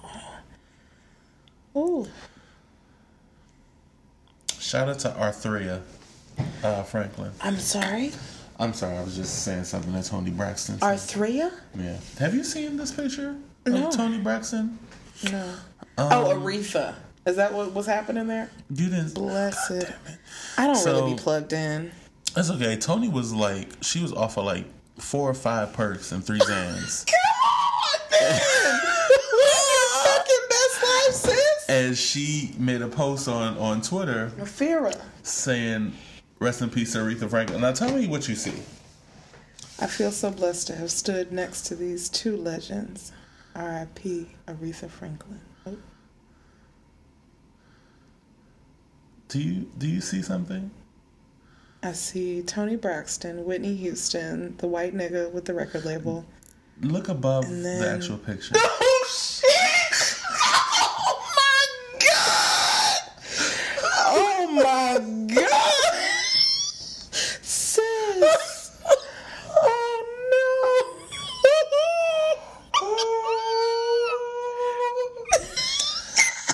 no! Y'all, Nigga, I'm looking at this search bar. This thing reads as follows. Follow with me, if you will, saints. Our, this is the search bar. This is what our good sis Toni. Um, I was about to call her Tony Jackson. Toni Braxton typed into the search bar to find this image of her, Whitney Jack, Whitney Jackson. Wow, everyone's a Jackson. Everybody. anyway, it says Arthria Franklin. Toni, this bitch didn't even spell her own last oh. name. Toni Braxton. Whitney Hoist. Clivers Disvis. Party. If this can't actually be her account that posted this picture. That was her verified no, it account. wasn't. Did you take the screen capture? I took one. Yes. Oh my God, he should be outside. like it was. That was a good tongue, by the way. It was. It was. I'll give it. But yeah. So she um Jesus. she did that, and uh I don't. How many perks? Had to be at least three and four Xans a fistful. because My God, Birdman got to be the plug because I guess she just said, Look, I- I'm baby, sure. Just go ahead. The way give me- was looking at Essence Fest, I'm sure Birdman is a fucking plug. I don't know how you spell your own last name Bless wrong, God. but um, Bracken. especially when it's right on your Right account too. on, but uh, just in case you had a momentary lapse, it's the internet is right but there for you, also, sis. the fact that she took a screenshot instead of knowing how to save the picture to her phone. And also, also the level of determination you have to have because Google has pretty much mastered the Yeah. autocomplete. yeah, yeah. So, sis, good sis pile, pile drive through She- this shit. did. She said, "I see Nah, you trying to." I said what I said. Brampton. I said what the fuck I said. a threea, our up. Okay, wow, clever. Dismiss. wow. Clever. My, my, my, my, my. All right, now that we have sufficiently discussed niggas, it's time for all my niggas in the whole wide world. Had to. Had to. You gotta bring it back up for the Saints. so, um, all my niggas in the whole wide world um, is the segment formerly formerly known as the sex and dating segment. Um, and we just decided to shift uh, how we look at this segment because sometimes it ain't a whole bunch of sex and sometimes it ain't a whole bunch of dating. Yeah. And we certainly have an abundance of relationships uh, that we are nurturing in our lives and cultivating and curating. Uh, so we want to make sure that we are um, thinking about it and being inclusive of all those relationships Yes. from platonic to familial to romantic to sexual to all of them. Amen. Um, so, all my niggas in the whole wide world. Yes. Um, so I think I have a few things to say Yes, about it yes, this yes, week. So, um, I Take your time. I think I'm having an issue in general. So, like, actually, I'll start with the other one. So, I'm noticing like a pattern with like some of the folks I engage with, uh, like on any level, just any type of relationship, friendship, or any type. And I'm noticing that um, there's this thing that happens where niggas will like do some fucked up shit. And as opposed to like apologizing or like acknowledging their fuck up, they just kind of back up, wait for some time, and just slowly introduce themselves back into your your presence. And um, I don't know if they think that you like forgot. Um, but I'm assuming they either think you forgot or that you're stupid. So they just kind of like gently, gently push back into like And They go from Homer fading into the bushes to my fucking uh I don't know what the Just a opposite that reverse is. Homer. Right. Yeah, a just reverse. Homer, yeah. Yeah. To state it simply. And I'm like, I'm really getting. I think it's kind of difficult uh, for me to be completely angry because I know that one of my uh, things I'm working on is like just conflict and me just kind of being not. I just try to avoid conflict, and um, me realizing that I I am in that same boat to an extent. Um, but then also being like, well, this shit is not acceptable. Um, because I think a lot of the ways I avoid conflict is I just kind of back up and I just leave it. Period. like I just won't revisit Yeah. it. Um, but like niggas, when it comes to me, they'll like back up and then they'll come back. Yeah. I'm like, nigga, I didn't forget. Right. Um, so that's been pissing me off because I'm noticing it a lot more. Um, and I'm just like, if you would just acknowledge that it was a fucked up situation, we can move past it. Um, but niggas aren't really interested in that for whatever reason. Not interested in being principled because that's actually what that is. well, praise God. Ain't that it? Um, so anyway, yeah, so that's one thing. Another thing that I'm that I actually realized recently at, uh, with talking to my therapist uh, is that I I feel like I'm I don't know how to retain friendships. Um, What do you mean by that? Like I feel like I I don't know how to nurture friendships. Like just because like a lot of people will say, "Oh yeah, I don't know what a loving relationship, like romantic relationship mm-hmm. looks like because I never saw one growing up." Mm-hmm. I think one thing about me is, yeah, that's true for me, mm-hmm. but also just like a stable friendship is something that I never really experienced or saw because like people were around me growing up. People were falling out for this the most ridiculous shit. Um, people that I would kind of get attached to, like with the adults, and then I would never see them again. I'm like, damn. So this is how friendships work and shit. Um, or like people would just kind of like leave, and then I wouldn't hear from them again for whatever reason. And I realized that like I j- not only do I not know how to like sustain and nurture a romantic relationship, but like a friendship, I don't. I don't. I, I think I'm kind of going off of what I saw on TV on how to be a friend. Yeah. Um, it's because like it's just awkward for me to like do things that seem like they should be friendship Part of things. friendship. right? And I'm just like, is this how you do it? It's kind of Hmm. like I have like a triangle like piece, and I'm trying to put it. I'm like, is this the right? ho- Is this like one of those kid toys? Wait, is this the right? Oh, this is. Oh, this Mm-hmm. Is a tri. Okay, cool. And I'm just, but there's no type of um sustained practice that I learned. I'm just kind of like mimicking what I saw um, on TV where niggas are like, okay, this is my friend. Like even thinking about um, some of the toxic ass friendships I saw on TV, like when I would watch Martin or when I would watch um, sometimes even like the Fresh Prince of Bel Air or like just random things. I'm like, is this? I guess this is how friendships are, and um, so I'm gonna mimic this. Yeah. But like nobody actually ever like taught me by example or by actual conversation. This is how you uh, make friends. This is how you retain friendships. This is how, like, I was never taught any of that. I just, a lot of my um, shit was just made up. Like, there was never. Now, when I'm thinking about it now, I can't think of any type of relationship where it was expressly talked about or any type of relationship that I saw and I was like, this is like a healthy example of it. It just, it never, so I'm just like, I'm kind of making this shit up as I go. And I've been making it up for 28 years, my nigga. Yeah. And like, I think I'm in a place now where I'm like, I'm slowing down a bit where I'm like, okay, let me examine this. And when I examine it, I'm like, this doesn't feel authentic. Yeah. And I don't like it.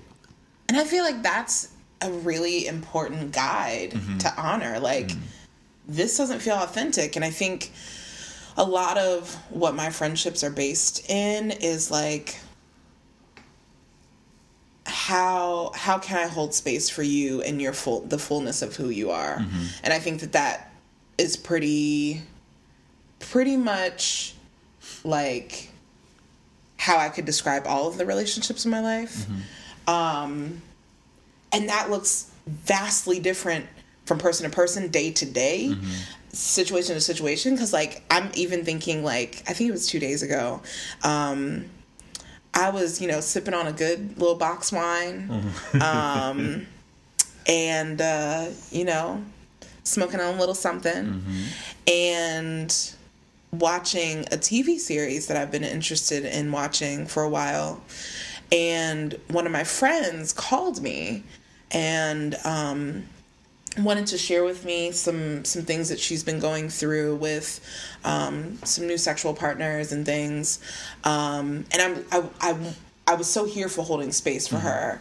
Um, and also that was the first time that I'd like drink wine in a while and like I would like like not the first time in a while for any reason, but like I just made time to, for me to have this like leisurely like just pleasure Yeah. afternoon. Yeah, yeah. So like I I held the space for her and I was like, you know, present with her in um like hearing her out. And then like after that time of like hearing her out, I was like, look, I have to be one thousand percent honest with you. Um, I love you to bits, and I I I cherish our friendship and the space that I get to hold with you. Um, and I am not going to be able to be present with you in the way that I would like to be because I want to continue what I was doing before we got on the phone. and I feel like I feel like that experience sort of for me was like, oh yeah, there is no specific way to be a friend. Um, but there is one again for me personally, my one grounding thing for friendship is like figuring out how to hold space for you because mm. all of my friends are black i'm thinking black queer and, and or trans folks mm-hmm. who are in constant state of tending to other folks needs was that your stomach? It was. Bless God, I thought that was a car. You, I know you fucking lying. I swear to God, I thought that was like a moped. Oh my god past. Jesus. Cause I live in a hood ass neighborhood where niggas travel on mopeds, and I was like, wow, y'all got them too. anyway, I say all that to say, I think that one like critical piece of that, and maybe this is the question that you're at, and I'm just like not hearing that. Um, but like, what is a friendship to you? And I feel like maybe that is the question that you're asking. Maybe I don't know. Yeah. Um, and I think answering that question helps you to have a lens through which to see like what are the things that I need to do with this specific person because I think a lot of people are like, well, here is my checklist for what a friend what a friend does, um, and they just like blindly apply that to every person in their life when actually that may be a futile use of your time and energy. Um, but that's real. Like, what do you? Just a, a relationship that is meaningful and you want to sustain the life of what what happens in that relationship. Child, I don't Okay. like like Real. I'm just I'm kind of I think like how I was saying that I'm I'm slowing down now. Mm-hmm. Um like which coincides with my fucking Saturn return. Like Come on now. um I'm just kind of examining everything. Mm-hmm. And most of the shit I've examined, I'm like, nigga, this doesn't this doesn't serve me Right. and it doesn't feel authentic. Right. It doesn't feel like this is something I came to a conclusion of. It feels like something that I was told by whatever means, and I just adopted it and ran with it.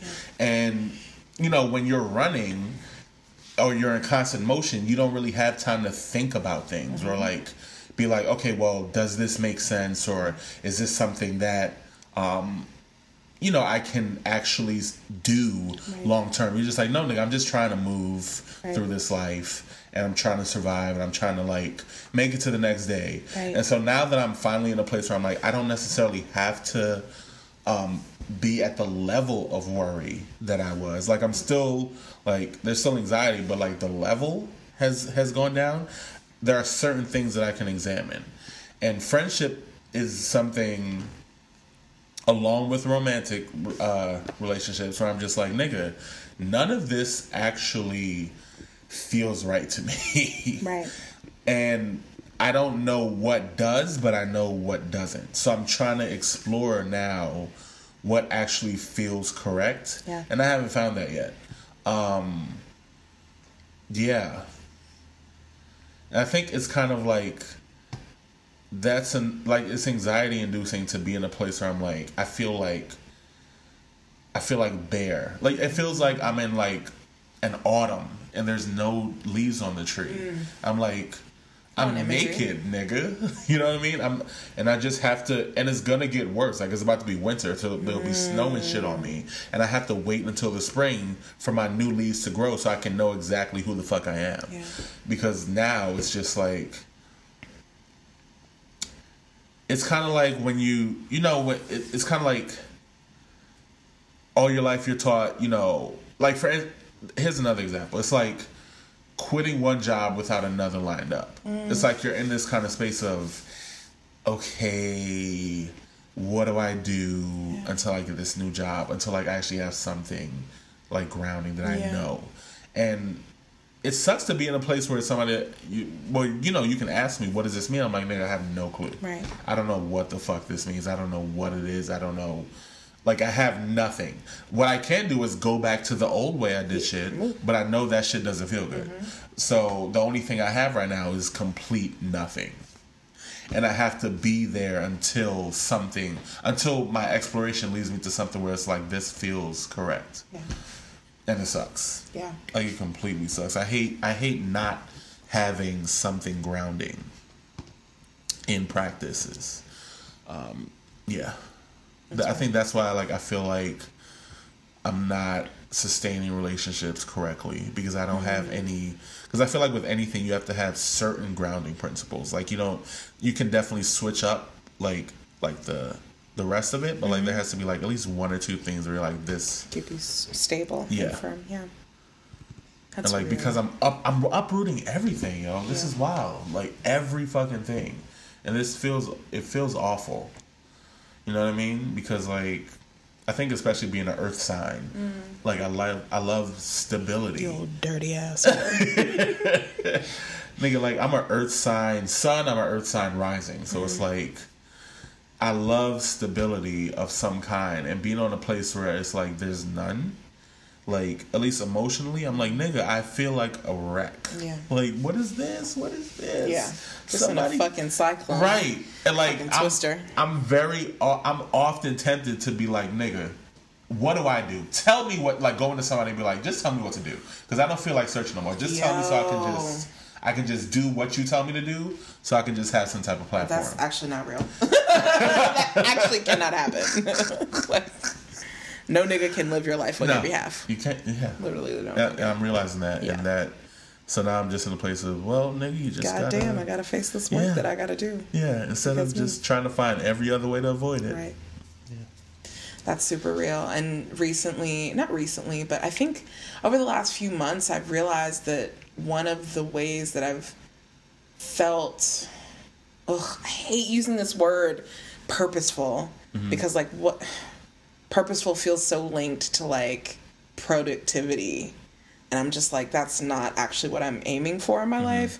Um, but one way that I know I have fulfill, felt fulfilled in like sustaining my relationships with folks has been in checking in with folks but like more and more recently it just feels like i can't hold space for folks in that way because like literally all of my niggas are going through in some way.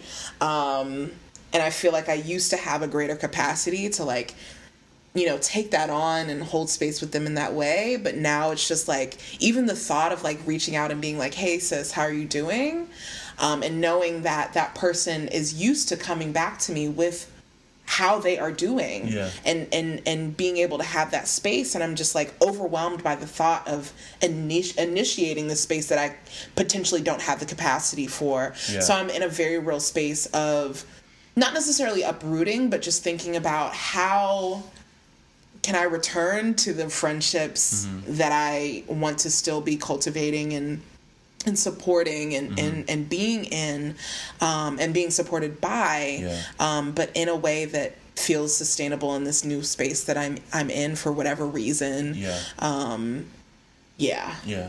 Because I, I, I do like I do have friends. You know what I mean? People Yeah, who I yeah, consider yeah. friends. But it's like it's like you said, I just wanna figure out a way to um to uh operate in this friendship Yeah. that feels that that is sustainable, that you can like do long term. Yes. And for me it's like something that I that is sustainable but also just because one thing that, that also feels authentic because one thing i've been like talking through with my therapist is like authenticity Yeah. and like how a lot of things that i do or have done is just kind of like it's mechanical and it's just kind of like it's just muscle memory yeah and it's it, it's nothing that I'm present in. Mm-hmm. You know what I mean? Like he's actually been like giving me exercises to be present, and Be, well, to be present because I've been noticing that like I just do everything off of instinct, and I hate operating in a place.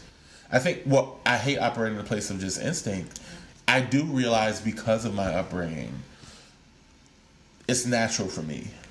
Um, but breaking out of that is extremely important to me. Um, because yeah, it's just I want to feel things. You know what I mean? So yeah, I want to feel. Hmm. Um. Ooh, okay. So I was going to say my raw and honest, but we're, we're well past that segment of this We podcast.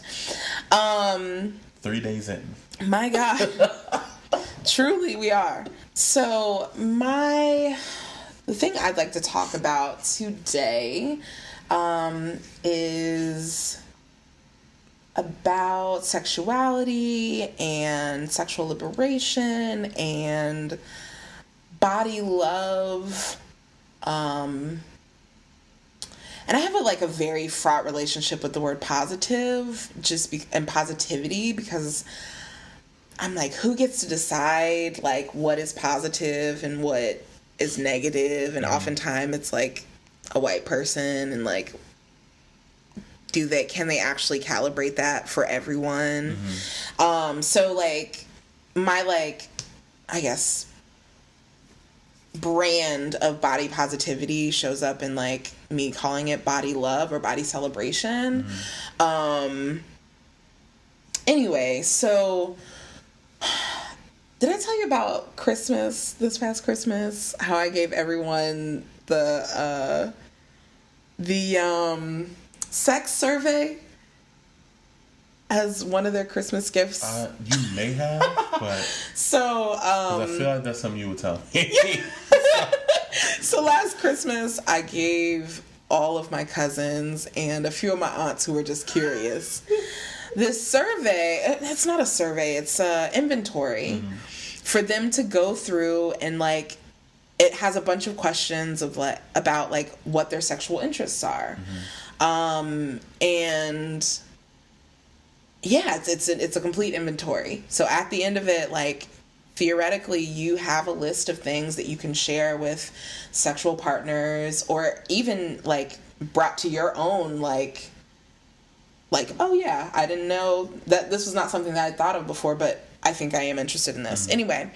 Um, so a lot of the things I think because I've been coming to into my own like celebration of my body, love of my body, where it is again, wherever it may be on any given day. Um, I've been doing a lot of that work in tandem with my own like sexual liberation work.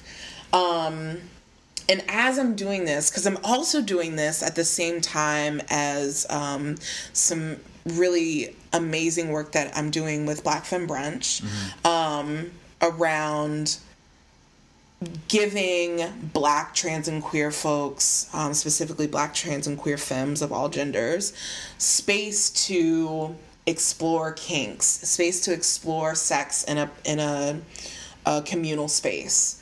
Um, so um, I told you I went to Weekend Reunion, um, and Weekend Reunion again is um, well, this is the last year of it, but it's the largest annual Black BDSM conference, um, probably in the world. Honestly, probably the only Black BDSM like conference of this size in in the world. Um, and BDSM stands for bondage, domination, sadism, and masochism. Um, and under those umbrella, under that umbrella um, of those four areas, are so many different kinks and um, sexual experiences and non-sexual experiences and kinks and things like that. Um, there are folks who are into who who are pups, which is like folks who um, fully engage in the experience of like becoming a dog. Um, in like mannerism, in in a, in a bunch of things, and like that is their thing. Um, there are folks who get into the character of um, who who identify as littles, um, and they are folks who like their experience in the kink world is like dressing up like a child or like a little girl and like um, at, at Weekend Reunion, there was a room called the Littles Room, which looked essentially like a nursery. Like there was this huge stuffed animal in the corner, like literally like maybe five feet tall, uh, stuffed animal in the corner. Um, there was a bunch of coloring places. There was candy. There was like it looked like a daycare. Um, for like grown ass people who are like, this is my thing to go in and enjoy themselves. There was story time for the littles. Like it was just so fun. Um, and of course, like what everyone thinks of when they when they hear the word BDSM, there were of course dominatrixes um, in their like laced up corsets and their high ass heels and their whips and and floggers and all that shit. Um, there was this auntie there who was a domina. Um, who had her white slave so there's also like um like uh, dynamics. So there's like um daddy and little girl there's slave and master there are a lot of dynamics. So there was this older black auntie very small frame um who every day i want to say it was twice a day every day she would bring her white slave outside to the courtyard. So we the hotel was blocked off um, for the conference. So we had a whole hotel um, to do kinky shit, sex shit, all all 24 hours a day. Um, so she would bring her white slave outside, uh, tie him to a tree. And just fuck his ass up, whip his ass for until she got tired. And then when she got tired, she would hand it off to another domina and be like, "Sis, get you some. Come get you some." So just like such a range to also like just folks sucking dick just wherever in the courtyard, you know. Um, I, there's this one picture of one of the doms, one of the dominants, just like fucking kick mid kick, kicking someone's literally kicking someone in their like kicking someone's ass. There's just so many things, right? So this is weekend reunion. I had an amazing time. I was supposed to go last year. I didn't because I didn't think I was going to have enough money to go. I ended up having enough money, but it was too late. Anyway, um, and the week after weekend reunion, I, you know, there's a thing called like weekend reunion drop when you're like, you know, you've experienced the high of weekend reunion, and then you're just like, wow, it's it's gone for real. and typically, people are just like, oh, it's gone until next year, but this is the last year. Um, and I was just, you know, trying to figure out what it was about my experience at Weekend Reunion that just felt so liberatory beyond the experience of like being in a black only space full of kinky BDSM sexual black folks giving their lives like what more about this is like just really like just feels so powerful and important to me. And I realized um, about a week and a half after Weekend Reunion that Weekend Reunion is what the world looks like when, as children, um, black folks are able and allowed to have childhoods unburdened with having to be perceived as an adult, having to walk and move through the world as adults, and are allowed to play and engage their imaginations a thousand percent, and that not being criminalized or demonized or stigmatized, and them allowed to take that love of play and imagination and creativity um, through their life as they develop their sense of their sexuality, of their gender, um, of their proximity to the things that they enjoy in the world, and then come into being as a fully realized person who says, absolutely, like, it absolutely is a joy of mine to be a pup because that is a thing that brings me joy. Um, and it, it just it, it was both like aha and also like wow like being able to play and have an imagination Mm-hmm. and be creative is really a privilege of whiteness Yeah. for real Absolutely. Um, which is which is wild because creativity and imagination and and play is something that black folks inherently are like masters of Yep. like fucking joning on each other like that shit is masterful and creative like black ass prom attire is masterful, creative, and playful. Um, and how can we bring in, um, how can we bring in how we think about our sexualities into this fold of play? And how can we make it something that is not so mysti- like how can we demystify our sexuality um and make it something that is something to be played with and like you know thought about beyond like the moments when we are inebriated and like I'm just going to stumble into this pussy. Like how can we make it something that folks are allowed to be like huh is that something that I'm interested in? I don't know but like I'd like to learn more about it. Um and just I, I think generally for me the power of an unbridled black imagination in the realm of pleasure um, was really something that Weekend Reunion um, gave to me of like how how much more pleasure black folks can be experiencing if we are allowed to not be on if we're allowed to just like experience things and not have to figure out like is me trying to experience this moment going to perceive going to be perceived by someone else as me doing something criminal or me doing something um that could get me killed. Or like i feel like this is always something that black folks have to think about at all times. Um and i just wish there was more spaces for black folks to play and enjoy and um get free and not have to always be thinking about how we're being perceived or whether or not what we're doing is productive.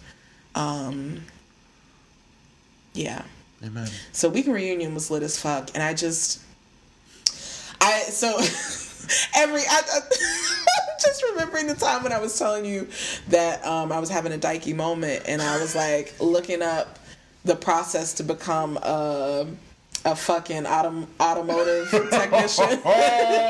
so my newest thing now is like my newest thing. My thing, and I feel like I feel like I've held on to play pretty well in my life and I'm just now connecting my like play that I do with my gender and mm. like my life generally because I don't take myself too seriously. Uh-huh. Sometimes I do, but I feel like generally I'm a, like I'm a laugh at myself because I'm a uh-huh. silly ass nigga, and that that will never change. Uh-huh. But um, my most recent thing is like I want to be a sexual educator, like a mm. sex educator, and like do that work in like black churches. Mm, that's that sounds so delicious. Um, I don't know what the entry point is, but I just I feel like it's important work in black Southern churches specifically. Going So all- anyway. going all in, going all Foster in. play, y'all. Get free. My nigga said, "I want to be a queer person, Mm-hmm. bringing sex education to Black Southern churches. Mm. Come on. just go all. That's- If you're gonna go, go all in. Fuck off, yo. Just ba- balls to the I wall, nigga. just there's so much opportunity there, yo. There's so much opportunity, and I just I I was actually talking about this last night with someone, and I was like, I want to go and you know get my master's of theology so I can understand like theology more, and she was actually like, I think you like kind of have a vision now. Like I don't think you actually need to go to seminary to like feel like you can do that, and I was like real, but like I was like, is this credentialism like creeping up on me as a way for me to be like "Hmm, later, later, I'll do that later. Um, but I don't know. I don't know. It's black folks deserve so much to have access to our pleasure sexually and in a playful space. We deserve it so much. Weekend reunion was lit as fuck. If you want to see the pictures, hit me up. I'll send you my. I can only send you my pictures because if I send you anyone else's, I will be banned from all weekend reunion events henceforth and forevermore. Weekend reunion related events. praise you for the rest of our days. Yes, we will praise you for the rest of our days. Hallelujah in the sanctuary. You sound like that lady that was on Hustle and Flow, who was singing. I feel like you've said this before, and I, I still I have not seen Hustle and exact- Flow. Maybe, but Jesus, Well, welcome back, niggas. Uh, except there's no welcome back because y'all probably just kept the tape rolling. Um, it's now midnight, key, and we key. are finally on the personal healing practices. Niggas have litten, litten, litten candles. We're reading by candlelight right now um, because it is 1640. Um, so we are now at the personal healing practice segment of our podcast.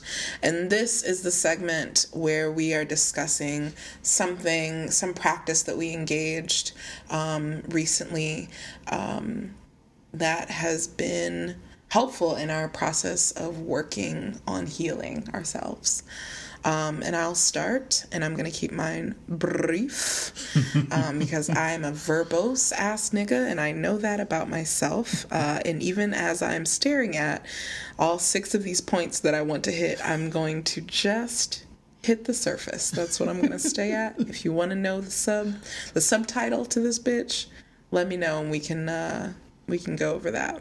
Amen. So, one thing that I've always um, that I've always known to be true, um, but never really grappled with until recently is that black, queer, and trans friendships uh, are messy. Um, and like that's something that and and I think even using the word messy brings about a negative connotation, but like in reality everything is messy. Um, but I think being in black, queer, and trans space, like you have no there's no other outlet but than to experience the mess. And and when I say mess, I am meaning like complexity. Um of it. Um, so, one of my personal healing practices um, has been grappling with the complexities of Black, queer, and trans fr- trans friendship, um, because there's so much there around like um, struggling with um, and understanding like wow you're amazing as a friend and also i want to fuck you. Um, and like how do we hold space for both of those feelings? Can we hold space for both of those feelings? What does that look like when um, because I can only speak for ass niggas, but like we love a configuration of I'm gonna be in a relationship with you for a while, we gonna break up, but we're gonna wanna have a friendship. What does that how are we doing? And I'm speak I'm reading myself right now because that is the literal situation that I'm in right now Yes, yes. Um, and like having to grapple with um like how do i process like residual desire? Like i want to spend time with you because you are like one of my favorite people in the world. And also like i want to fuck you and i know that i have not grappled with the feelings that i know will that will come up after we fuck. Um how do i grapple with like not feeling like it's a personal indictment of me when someone that i have dated talks about like their ideal partner and i'm like well damn I wasn't that nigga. Like, how do I make sure that I'm not taking that on as a personal indictment of me because it's not. Um, how do I again like struggle with having friendships that have been sustained over many years and like finally in the space of like hmm. I think i'm like sexually attracted to you. What what do i do with these feelings? Um because it's it's it's hard being in such small community that you have so um consi- such consistent like spend such consistent time with. Um yeah. It's it's so that's been a personal healing practice for me of like i know how, how i feel about these niggas that i'm just out here randomly dating. Fuck them like by and large. Um i know how i feel about you know folks that i'm out here like in kink and bdsm world. Like it's fun. That is what i do in play space. And then once i leave play space like i'm done with that. It's very neat and clean and we negotiate what we're going to do. Once we done it that's it. Boom. But like the more messy affairs of like being in community with folks that you need and you have developed interdependent relationships with and also um you want to fuck them and like where's the room for all of that um and thinking through that and being ethical about that and being principled in that um being compassionate towards yourself and others and, and mindful there's just so much things so th- that is that that has been something that has been really helpful for me um of, of being more intentional about thinking through um how I want to navigate these intertwining and interwoven spaces. Amen. Amen. Um, mine is short um, as well. Wow, what a read! Because I said that was going to be short. And this nigga said, actually, mine will be short, bitch, because this bitch just well. went. Oh, you said as well? Okay, look at you me. Just wanting to be read. It's okay. Look at it's me. Okay. Wow. Um, my personal healing practice has been taking a lunch break at work. Um, there's a lot of days where I would just like work straight through. God. Yeah. Um, and then uh, recently I was like, actually, nigga, fuck them. I'm putting. I think so. I I have this like need to be to be like extremely productive at work to the point where it's like I'm doing much more than required. Um, and that's like a personal thing for me. So it's like I think it comes from the whole thing about like trying to be twice as better to get half as the results. So like I feel like a lot of times in workspaces, I'll go above and beyond just to be treated like a white person who Right. does the bare minimum. Right. And so like it's been wired in me. So like to the point where I'm doing extra work that I do, don't need to do during the day. Um, and I'm working through lunch and shit. And then um, recently I was just like, nigga, take a lunch break. Even if you're not eating, even if you're doing nothing, take that time for you and do whatever the fuck you feel like doing. Yeah. Um, because you deserve it. Uh, yeah. So I've been telling myself that I deserve a break Yeah. because I do. Um, because for the amount of work I'm doing daily, I deserve all the breaks actually. Um, but I'm telling myself I, at the very least, deserve at least 30 minutes to myself. At least. Right. Um, and it's been it's been good because like um, there'll be times I'll take a break and they'll want me to do something. I'm like, nah, y'all be good. Y'all be y'all be all right until I come back. Your good love. Yeah. Enjoy. you are good. Yeah, and I'll do that, and I'll just like not be concerned about anything regarding this uh, place until I'm back at work. Yes. um, because fuck them. That's why.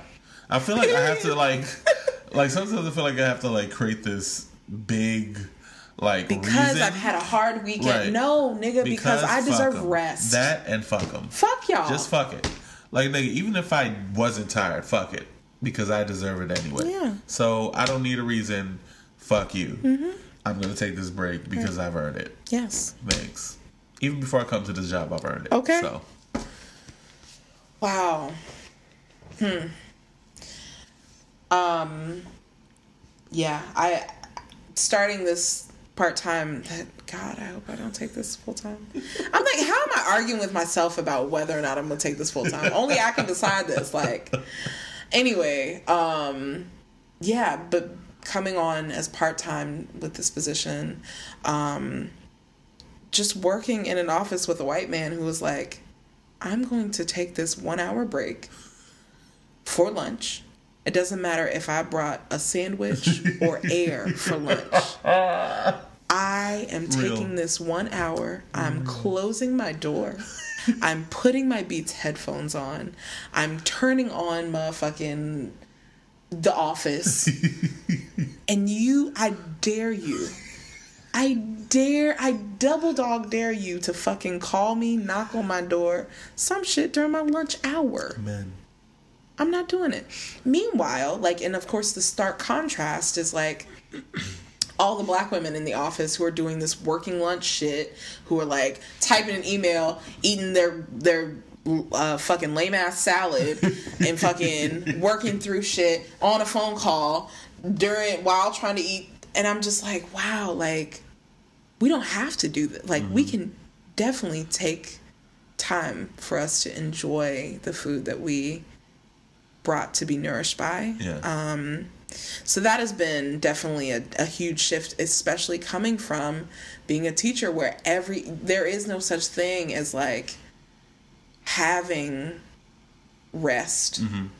Like even if you go to, you know, your planning room as a department to have lunch together. There's always students coming in and out that want something signed, that need to schedule an office hour with you, mm-hmm. who need to something. There's mm-hmm. never really a time, and es- especially if you're the only black person in your department, that feels like work too. Like being in in your with your department, eating lunch.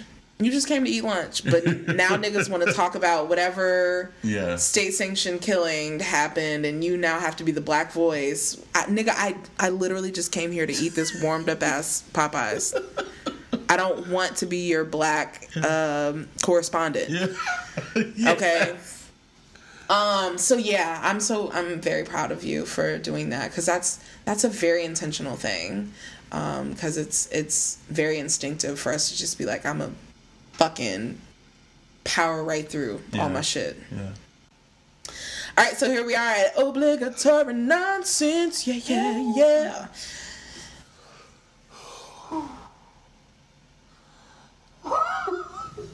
I'm sorry.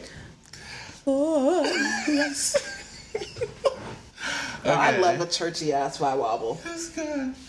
All right, so Obligatory Nonsense is a segment where um, we just talk about some random ass, wild ass bullshit that's been going on in the news where we're like, I feel like as black folks, especially black queer folks, when we see shit, we're like, we're not really surprised. For It's just, okay, girl, yeah, we expect this from y'all. Um, but, you know, we just like to talk about it um, or whatever. So, this week in uh, bullshit, um, I think your favorite auntie who don't know how to make the macaroni and cheese omarosa, Wow. um, but she continually brings it to each uh, family function and continually gets thrown in the cra- in the trash. Uh, Where did you? Where the fuck did you find them raisins at, Omo? Oma, Omarosa, Ro, bitch. Where? Ro, Where? We scoured your whole home while you were out. searched all over, couldn't Drew find. couldn't find a single raisin because we tossed them all in the fucking waste bin, bitch. But you went searching and You picking through that raisin some- brand, and you found the raisins, nigga. You said this Mac is getting raisins today, okay? Ah, you getting this chicken casserole with these fucking raisins? Uh, but My, yeah, my, my. Um, Omarosa has been um, on a media tour, I guess you can call it. um, just saying how Trump ain't shit and Trump is a racist and Manafort knew this and General Kelly knew that. Basically everything we told her before she took office, but now she's acting like it's new information. So she wrote a book called Unhinged. Uh, let's be clear, that book is tea because there's this um, there's this guy on Facebook who's been doing readings. On the book. Facebook Live? Yes. Oh my god. Niggas are unmatched, yo. Unfucking parallel. He is a queer man from Baltimore, and that Jesus damn accent Christ. comes through. Baltimore. Baltimore, all the T's and the E's, all that shit is coming through. Let me tell you, and he's been reading it. Um, and let's be clear, like I said, the book. It's a good Tea. read. Tea, just tea. And let's be clear, Omarosa is very intelligent. I think when we talk about Omarosa, a lot of people recently what I've been seeing is people like, oh yeah, Omarosa's out here and that bitch is smart. Yeah, she got that. Nobody has ever denied um, Omarosa being very savvy, intelligent. She's all these things, but she's also a piece of shit. Let's explain. so, Take your time, Reverend. Take your motherfucking time. So um, Omarosa said that she knew Trump. Well, she has for the better In the part of fifteen way? years. No. oh my god! Oh my god! I can I can imagine Donald being just bottoming for Omarosa. I can Just, see that. Nikki, fuck I me, can- Nikki. Yeah, I see it. Get the strap. I can see it. Get the strap. Get the strap. Jesus. But yeah, so Omarosa has known Trump for the better part of 15 years since she's been on, uh, since she was on The Apprentice back in 03, I think. Mm-hmm. And she, this nigga said, guess what? Trump ain't a racist. Do y'all remember when this nigga went into office, when she assumed office and she took, she did an interview, she was like, everybody's gonna bow to Trump's feet and shit. She said that shit. My God. Um, and every nigga on earth was like, is a hell of a drug. it yo. is. Oh, Everybody, every nigga in in Wakanda said, "Ro, look, Bro. you gonna regret this. Let's be clear. It doesn't matter what you're saying right now, girl. Um, you're going to regret this." And what did Omo say? Ro said, um, whatever, nigga. Uh, I'm gonna go ahead and I'm gonna get this fucking White House money, bitch, and y'all can be broke in the hood. Thanks. And so, how many months passed by? It was less than a year until these white folks were saying that Omarosa was in the in the in the function drunk, probably high, probably did a few lines in the bathroom, acting wild. Meanwhile, that's that's modus operandi for these niggas. These niggas stay with a line, stay with a bump. Always. Okay? Bitch, Stay I- with the I'm pill. pretty sure that what's the what's the uh, White House uh, press secretary? What's her name now? Uh-huh. Uh, I'm pretty sure Yeah. she does a few right before she gets on. Absolutely. There's no way a nigga can lie like that without doing a few bumps. My God. Has Why did I I, I just erased that nigga's name from my memory? Sarah Sanders. Sarah. But there's I know some- there's one, one more name. There's one more. yeah. Kelly Sarah. Humpty. Ha hair Sarah Hinkleby. Hingleby. I know she's somebody's son. Um. Anyway, uh, somebody's daughter. Wow, what's wrong with me? Um, I didn't know what was yeah, I happening. don't know what's. She, she, Huckabee. Huckabee said- Hingleby. Huckabee. Because Just she's as white, just as yes, white, because Hingleby. she's the daughter of that fucking moron, uh, Mike Huckabee. Yes, yes. Oh my god, I never drew that. Keep going, nigga. I'm sorry. Anyway, Wow. So Ro, uh, you know, they basically said Ro was out there acting like a nigga, and they kicked Hard- her. hard nig- R, though. They kicked her nigger ass out, and uh, put some white order back into the White House. Hello? And so what Ro did, she she said, you know what, bitch. Prayer hands. all of, all of these recordings that I've been taking because I'm a mm-hmm. smart ass bitch and because I will never be left All without a these bag. voice notes. all these voice notes because I will never be left without a bag, bitch. Be- I'm gonna take this because I was earning a hundred some thousand at the White House. So guess what? I'm gonna take this and I'm gonna write a book and act like I was with the black shit the whole time. So I'm gonna have niggas buying this shit. Okay. And I'm gonna have all the money coming to me. I'm gonna go through this press tour, Mm-hmm. and I'm gonna be the smart bitch that I am because I'm smart as fuck. Let's I'm be smart. clear. I'm a smart ass nigga. I've always been. But money is a hell of a drug. Yes. Okay. And I'm gonna convince these niggas that I've been on their side all the time. So let's talk about this a little bit, beloved, because Ro really thinks that niggas are stupid. And let's be clear, some of some niggas are. Uh, A select few. some niggas are, especially niggas. Like I've seen a lot of black men saying, uh, And by niggas, can you specify what you're saying? like black Black cis niggas. black cis niggas. Okay. And also black hotep women who who feed into that. Oh yeah, the black woman is coming. The womb man is, you know, is like coming. You know, they they they sort of like, shut the fuck up. Nigga, what is the? I'm sorry. What is the uh, vegan restaurant, vegan soul food restaurant in DC? I forgot. What I'm, I'm thinking about the one in Baltimore. Oh no. Um, yeah, I don't know. Anyway, I was at the one in DC. Why can I not think of it? It's vegan soul, vegan green. Anyway, Uh-huh. anyway, I was there, and there was a whole straight black pride I know you're meeting fucking lying. happening. Gr- tables of dykes around them, like because it's just it's DC. There are black dykes everywhere, but they're having a whole straight black pride ass meeting I know you're with shirts and everything. Okay, well, Also, if y'all didn't know, straight black pride um, Is is an, is apparently an international movement with an Instagram following of 300. so, there we go. so what's happening there, It y'all? makes sense. Okay, I'm sorry. Back to It's okay. So Ro has been, like I said, on this tour convincing black folks that she's been uh, for us all the with time. With us the whole time. Yeah. Um, so I've been seeing a lot of like uh, extremes. Either Omarosa is like this black power, like freedom fighter that's trying to take Trump down and da da da, Right. or um, I've been seeing that uh, Omarosa is just a piece of absolute garbage who deserves everything she gets and da da da. I think there's a good median realizing that uh, Omarosa definitely experienced a lot of racism Yeah. and a lot of misogynoir in the White House, but also realizing that she don't give not one single fuck about niggas.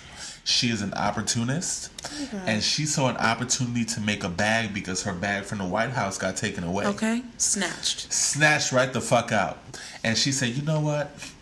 Because this black shit is a wave now, I'm gonna ride it for a little while until my next wave comes. And guess what? Let's be clear. Can we be the fuck clear?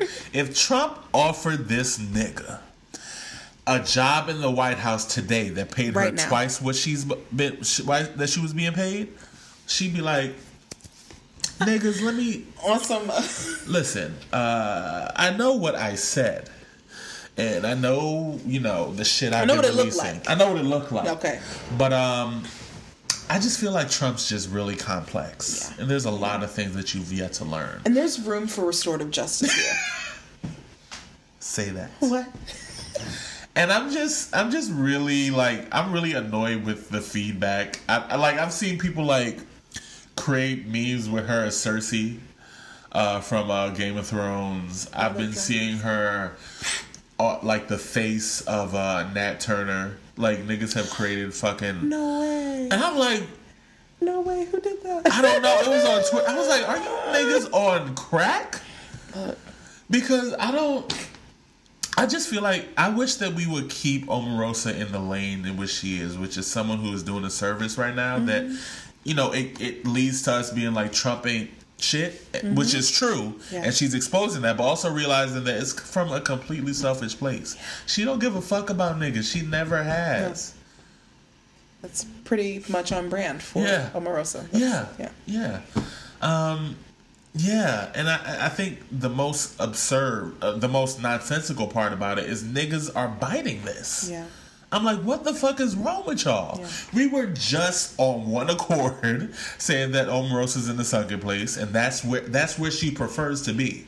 But all of a sudden, because she is exposing a few white men, y'all think that she's for us? Mm. That's not how that works, beloved. It's sis. it's just not. Omarosa sold us out for a bag. Um, on TV, Yeah. she said, "You niggas will bow to Trump." You Trump." niggers. she also used a hard R. I'm pretty sure. Every I'm just convinced that everyone there's a there's a contract that you have to sign as an employee or a a proximity employee of the White House. You have to use the hard R when I- you say nigger. Yeah, yeah. Because you will say nigger. She, Also which, part of the which she said that she like has been acquiring tapes or has acquired tapes of Trump saying nigger. right. And I think that's another thing I want to talk about. I think the the wild thing about it is that a lot of people are like, "Oh yeah, we need to hear the tapes," and you know, I want to expose him saying nigger. And let's be clear about something. I'm 100 percent sure that Trump has said nigger. I'm Absolutely. I don't need to 100 hear a percent. I don't need to hear a tape. I'm 100 percent sure there are multiple tapes with him saying nigger. I'm also sure that if these tapes are released, his base will not give a fuck. Not a single This will not do shit Nope. to deter his base from supporting him. What it will do don't- is make white liberals very vocal for about a month. if that. and they will create some sort of symbolic gesture of solidarity Yep. and maybe even a, a really cool phrase Yep. you know maybe a maybe a, a hat will be involved And that they will also though say that we have to protect their right to be able to call us niggers though. They will also make sure that you know that you have to look these white folks in Mm-hmm. their face and say it's okay if you call me a nigger. Like legally I will not do anything to you, but I don't like it. i will resist hashtag resist though my god Oh my God, whiteness is such a great unifier. Exhausting. Jesus Christmas. Um, but yeah, so uh, and y'all niggas don't even benefit from it like it's really only white very rich men who benefit from the whiteness that you are upholding and Yeah. perpetuating poor white people middle class white people y'all not getting no benefits y'all stupid as fuck. stupid as fuck Y'all ridiculous. You know how ridiculous y'all niggas are looking? if we have uh, anyway I, I feel like I just just thinking about that if these tapes are released, which Omarosa is trying to get done of him saying nigger, um i can't wait to see white people come out of the woodworks i just cannot wait just this is wrong trump bitch he been wrong He's been Why y'all need a wrong. tape? He said everything but nigger. But everything but nigger. Everything but. Like, I'm I'm tired of white liberals really thinking that black folks need this empirical proof that y'all think is sufficient. We fucking know everything that we said would happen is happening. This is the wild thing about it. Everything black folks said would happen with Trump is happening. Yeah. What the fuck? Y'all really like, but now you're like, oh my god, we never saw this coming. Yes, we did. we foretold the prophecy Completely. Like, what the fuck is wrong with y'all? And now y'all acting surprised. And black folks are sitting here like, well, I don't, like, I, isn't this work? Right? Didn't we, did we have the, did we not like, did, I, okay. But we have to act like we're shocked. No, fuck that. We knew. We knew exactly what this white man was gonna do. right So Omarosa, I know you're not listening, but fuck you, girl. But yeah, I just I just be feeling so indifferent about so much shit. but I think I can come out of a place of indifference because I know that the li- lived experiences of black folks are so complex. I know that all of us are trying to survive in a capitalist world mm-hmm. in a in capitalism that is not made for us to like compete in or su- succeed in. Um, and that allows a lot of people who haven't really grounded themselves in their own principle to be led Yeah. this way and that. Um, and yeah and, and black women are allowed to be complex. Jesus Black women are allowed to be complex, and that also doesn't mean I need to cape for a black woman. And also, I can also say that like racist ass, misogynoirist ass rhetoric is just that. Yep. Um, regardless of whether or not I agree with the politics of Mm-hmm. the person who is on the receive re- receiving end of it, Yeah. it is what it is. Um, and also, I don't care. Yeah. like it's just all of these things at one time. Um, and that's what it is. Good luck with the book. I um Yeah, I'm sure it'll be great. the only reason why I know about this book more so was because that that uh, queer black man was reading it with so much fucking Vigor. That's the best word. Oh my god, I I was so enthralled. oh my god. I can't need to wait show to. you. I have to, no, I have to. I have to see this. Yeah, no. Thank you for putting me on it. and divest from businesses that would be a conflict of interest. No small manner for Trump, because you know he got a conflict of interest, bitch. I love him. Yo, y'all need to what? Okay, so his name is Emmanuel. E M M. E M M A N U E L. Lulu. L U L U. Moss. M O S S. Yes, yes, yes. Oh my god, this nigga is hilarious and he knows like he's knowledgeable, so that's also good. He's starting he's in fact he's starting a podcast um called Secretary of Shade that he's um launching in September that is actually gonna focus on like political shit but knowledgeable but also from a queer perspective, like giving you all of the shit, you know, and being entertaining. So yeah. I can't wait. I cannot fucking wait. All right, so it is now time for pay your motherfucking ties, bitch. um, and this is a segment that um, we talk about black femmes, black women, and um, celebrating us, and also talking about. Um, hurdles that are in the way of uh, black femmes living their fullest, biggest lives, best lives. Um, yeah.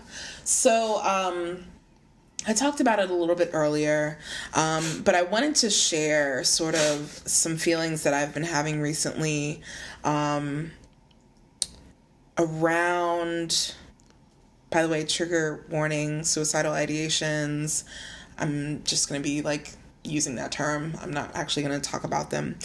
So, when I think about um, what often happens to um, black femmes and black women who have spent their entire lives doing work that they felt to be meaningful or purposeful, and oftentimes at the end of their life, um, or towards the end of their life, um, they are uncared for. And and I say that in the in the sense that like they have a bunch of health and medical challenges that feel like they could have been easily remedied if someone had been caring for them if if they had supports in place.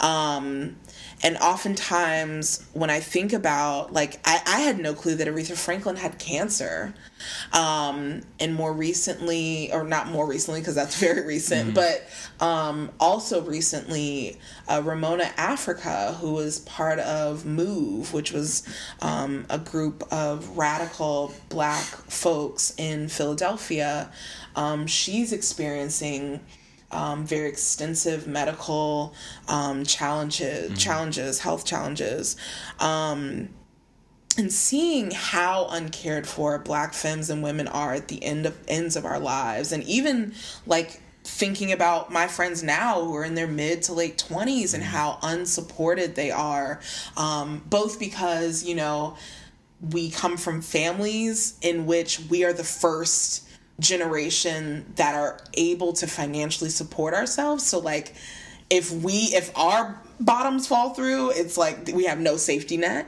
Um and also because like the folks who are around us who are also our fellow t- mid to late 20s folks are also like making sure that we have what we need to be able to support ourselves. And I've just been trying to think of how I can find ways to ensure that I have a clear sense of myself in the face of capitalism that says that you are only valuable to the extent to which you can produce, um, to the extent to which your um, identity, your personhood aligns with what we say is product pro- productive. Um, because I'm also thinking. I, this week I was also thinking there was this picture of um, Angela Bassett that came out of her like in a bikini. Um, and so often, you know, this narrative of like, you know, black don't crack, but like what happens like when it does? And like, does that mean that I'm no longer black? Um, because like, I don't look like Angela Bassett when I'm 60 or however the fuck old she is. Um, who knows? Anyway, um, and like, are we only allowed to celebrate blackness that doesn't crack? And like, I just be so stressed because I'm like, I know work that I'm doing is important, and I know for so many black women in femmes, we are all doing such important work. Just thinking about my mother, um, you know, she has done so much important work around caretaking and raising of folks' children for them. Um,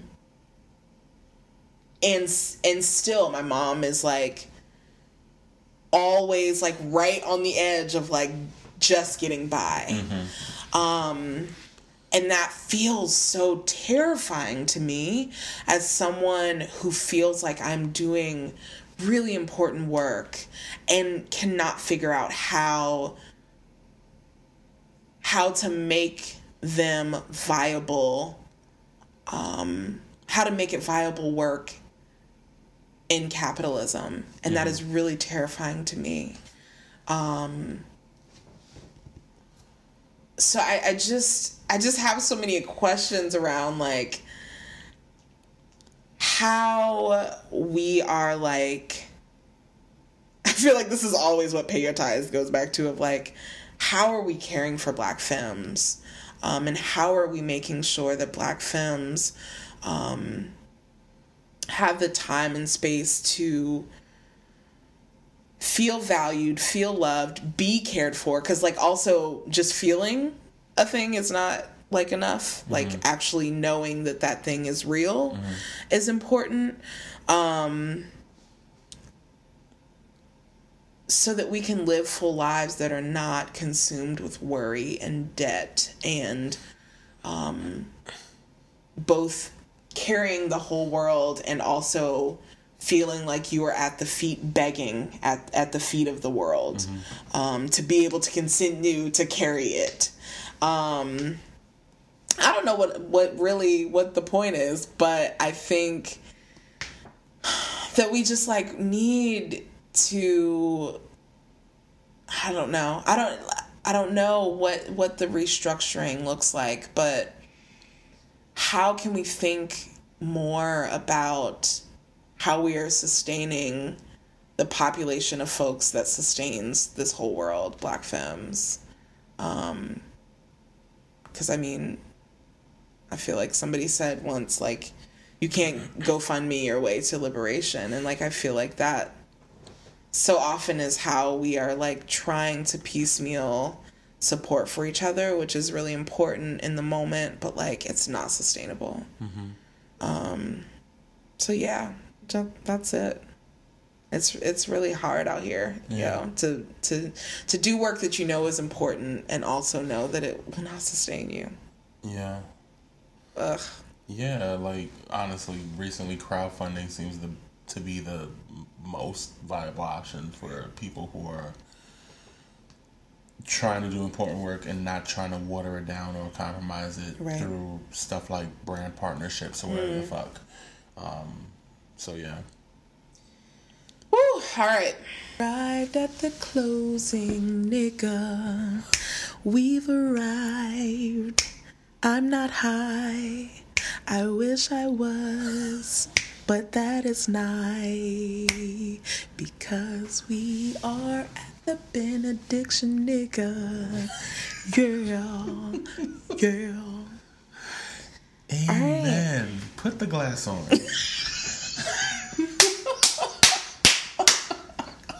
The glass, God. This is this is a look. This, these are looking. This is a looking glass. I may as a monocle. I'm sorry. I may as well just flip this bitch around and just squint my shit. My God, Give me one of the those. struggle. the joints with the stick. Oh damn! I forgot monocles come in more than one. Why did I think? Also, why did I think the niggas was squinting the whole time? To is that a thing? I feel like I've seen that. I, wait, with the mic? Like people just putting the glass right here and just Yeah. Is that a Like thing? the- Okay, yeah. just hold it like this. That's weird. That's Yeah. weird. That's super weird. Yeah.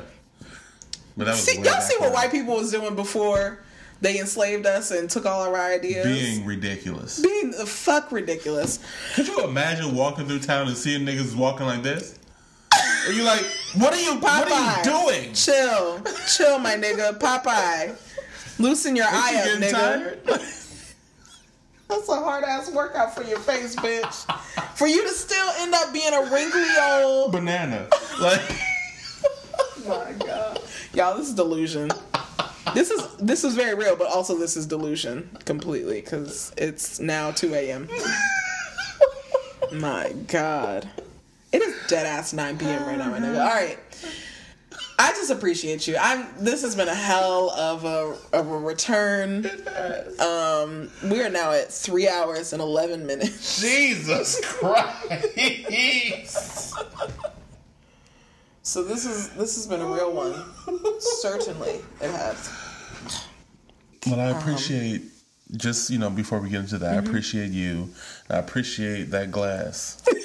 That's just been holding on this entire episode. You hear me? On everlasting arm, arm, arm, singular arm. It has been holding on, and um, if only we had faith like that. Ooh. My God. If only. I I hate you so much. Oh my god. Okay, so I'm gonna share with um, you all of this. It's not a quote. It's a poem um, by Lucille Clif- Clifton from her uh, book called Quilting, um, and it's poems that she um, wrote from 1987 to 1990. The title of this poem is A Letter Written to Dr. W.E.B. Du Bois by Alvin Borgquist of Clark University in Massachusetts and dated April 3rd, 1905. And Alvin Borgquist writes to W.E.B. Du Bois. We are pursuing an investigation here on the subject of crying as an expression of the emotions, and should like very much to learn about its peculiarities among the colored people. We have been referred to you as a person competent to give us information on the subject. We desire especially to know about the following salient aspects. 1. Wait, whether the Negro sheds tears. And Lucille Clifton responds Reply. He do. She do. They live. They love. They try. They tire. They flee. They fight. They bleed. They break. They moan. They mourn. They weep. They die. They do. They do. They do. So, remember, we are whole beings. It's it's sometimes I think that's the wild thing about like living in America is that like you're gaslighted sometimes to to forget your own humanity. Mm.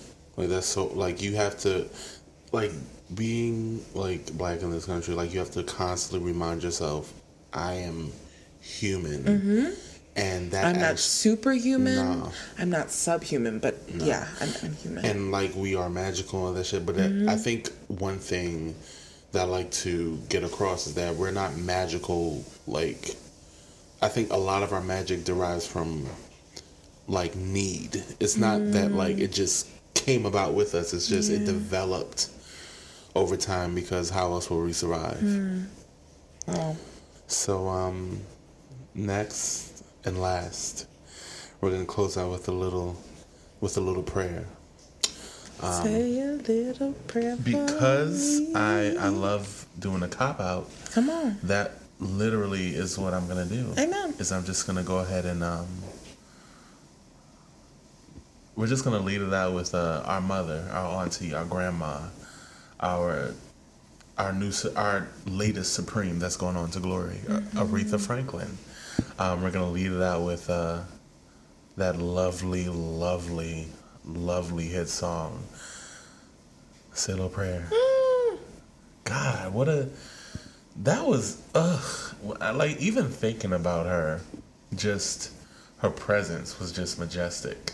And I think one thing about Aretha that I appreciate is um a lot of the times when it comes to black folks in general, but black women especially, you better not own the fact that you are the shit. Aretha walked in and she knew she was the shit. She knew what she was worth. Floor length Nigga, on the ground. because I feel like it and I, I'm worth that. She got all her payments in cash Mm-hmm. before the show. And then she performed. Excuse me? I know what I'm worth Mm-hmm. and you're going to give it to me or else there would be nothing. Right. And guess what? They always gave it to her because she was worth it. So yeah. Arthera. My God. Arthria. Arthrea. Amen. Mm. Um, we love you, niggas. Mm-hmm. We love you. Do you love him? I don't love these hoes.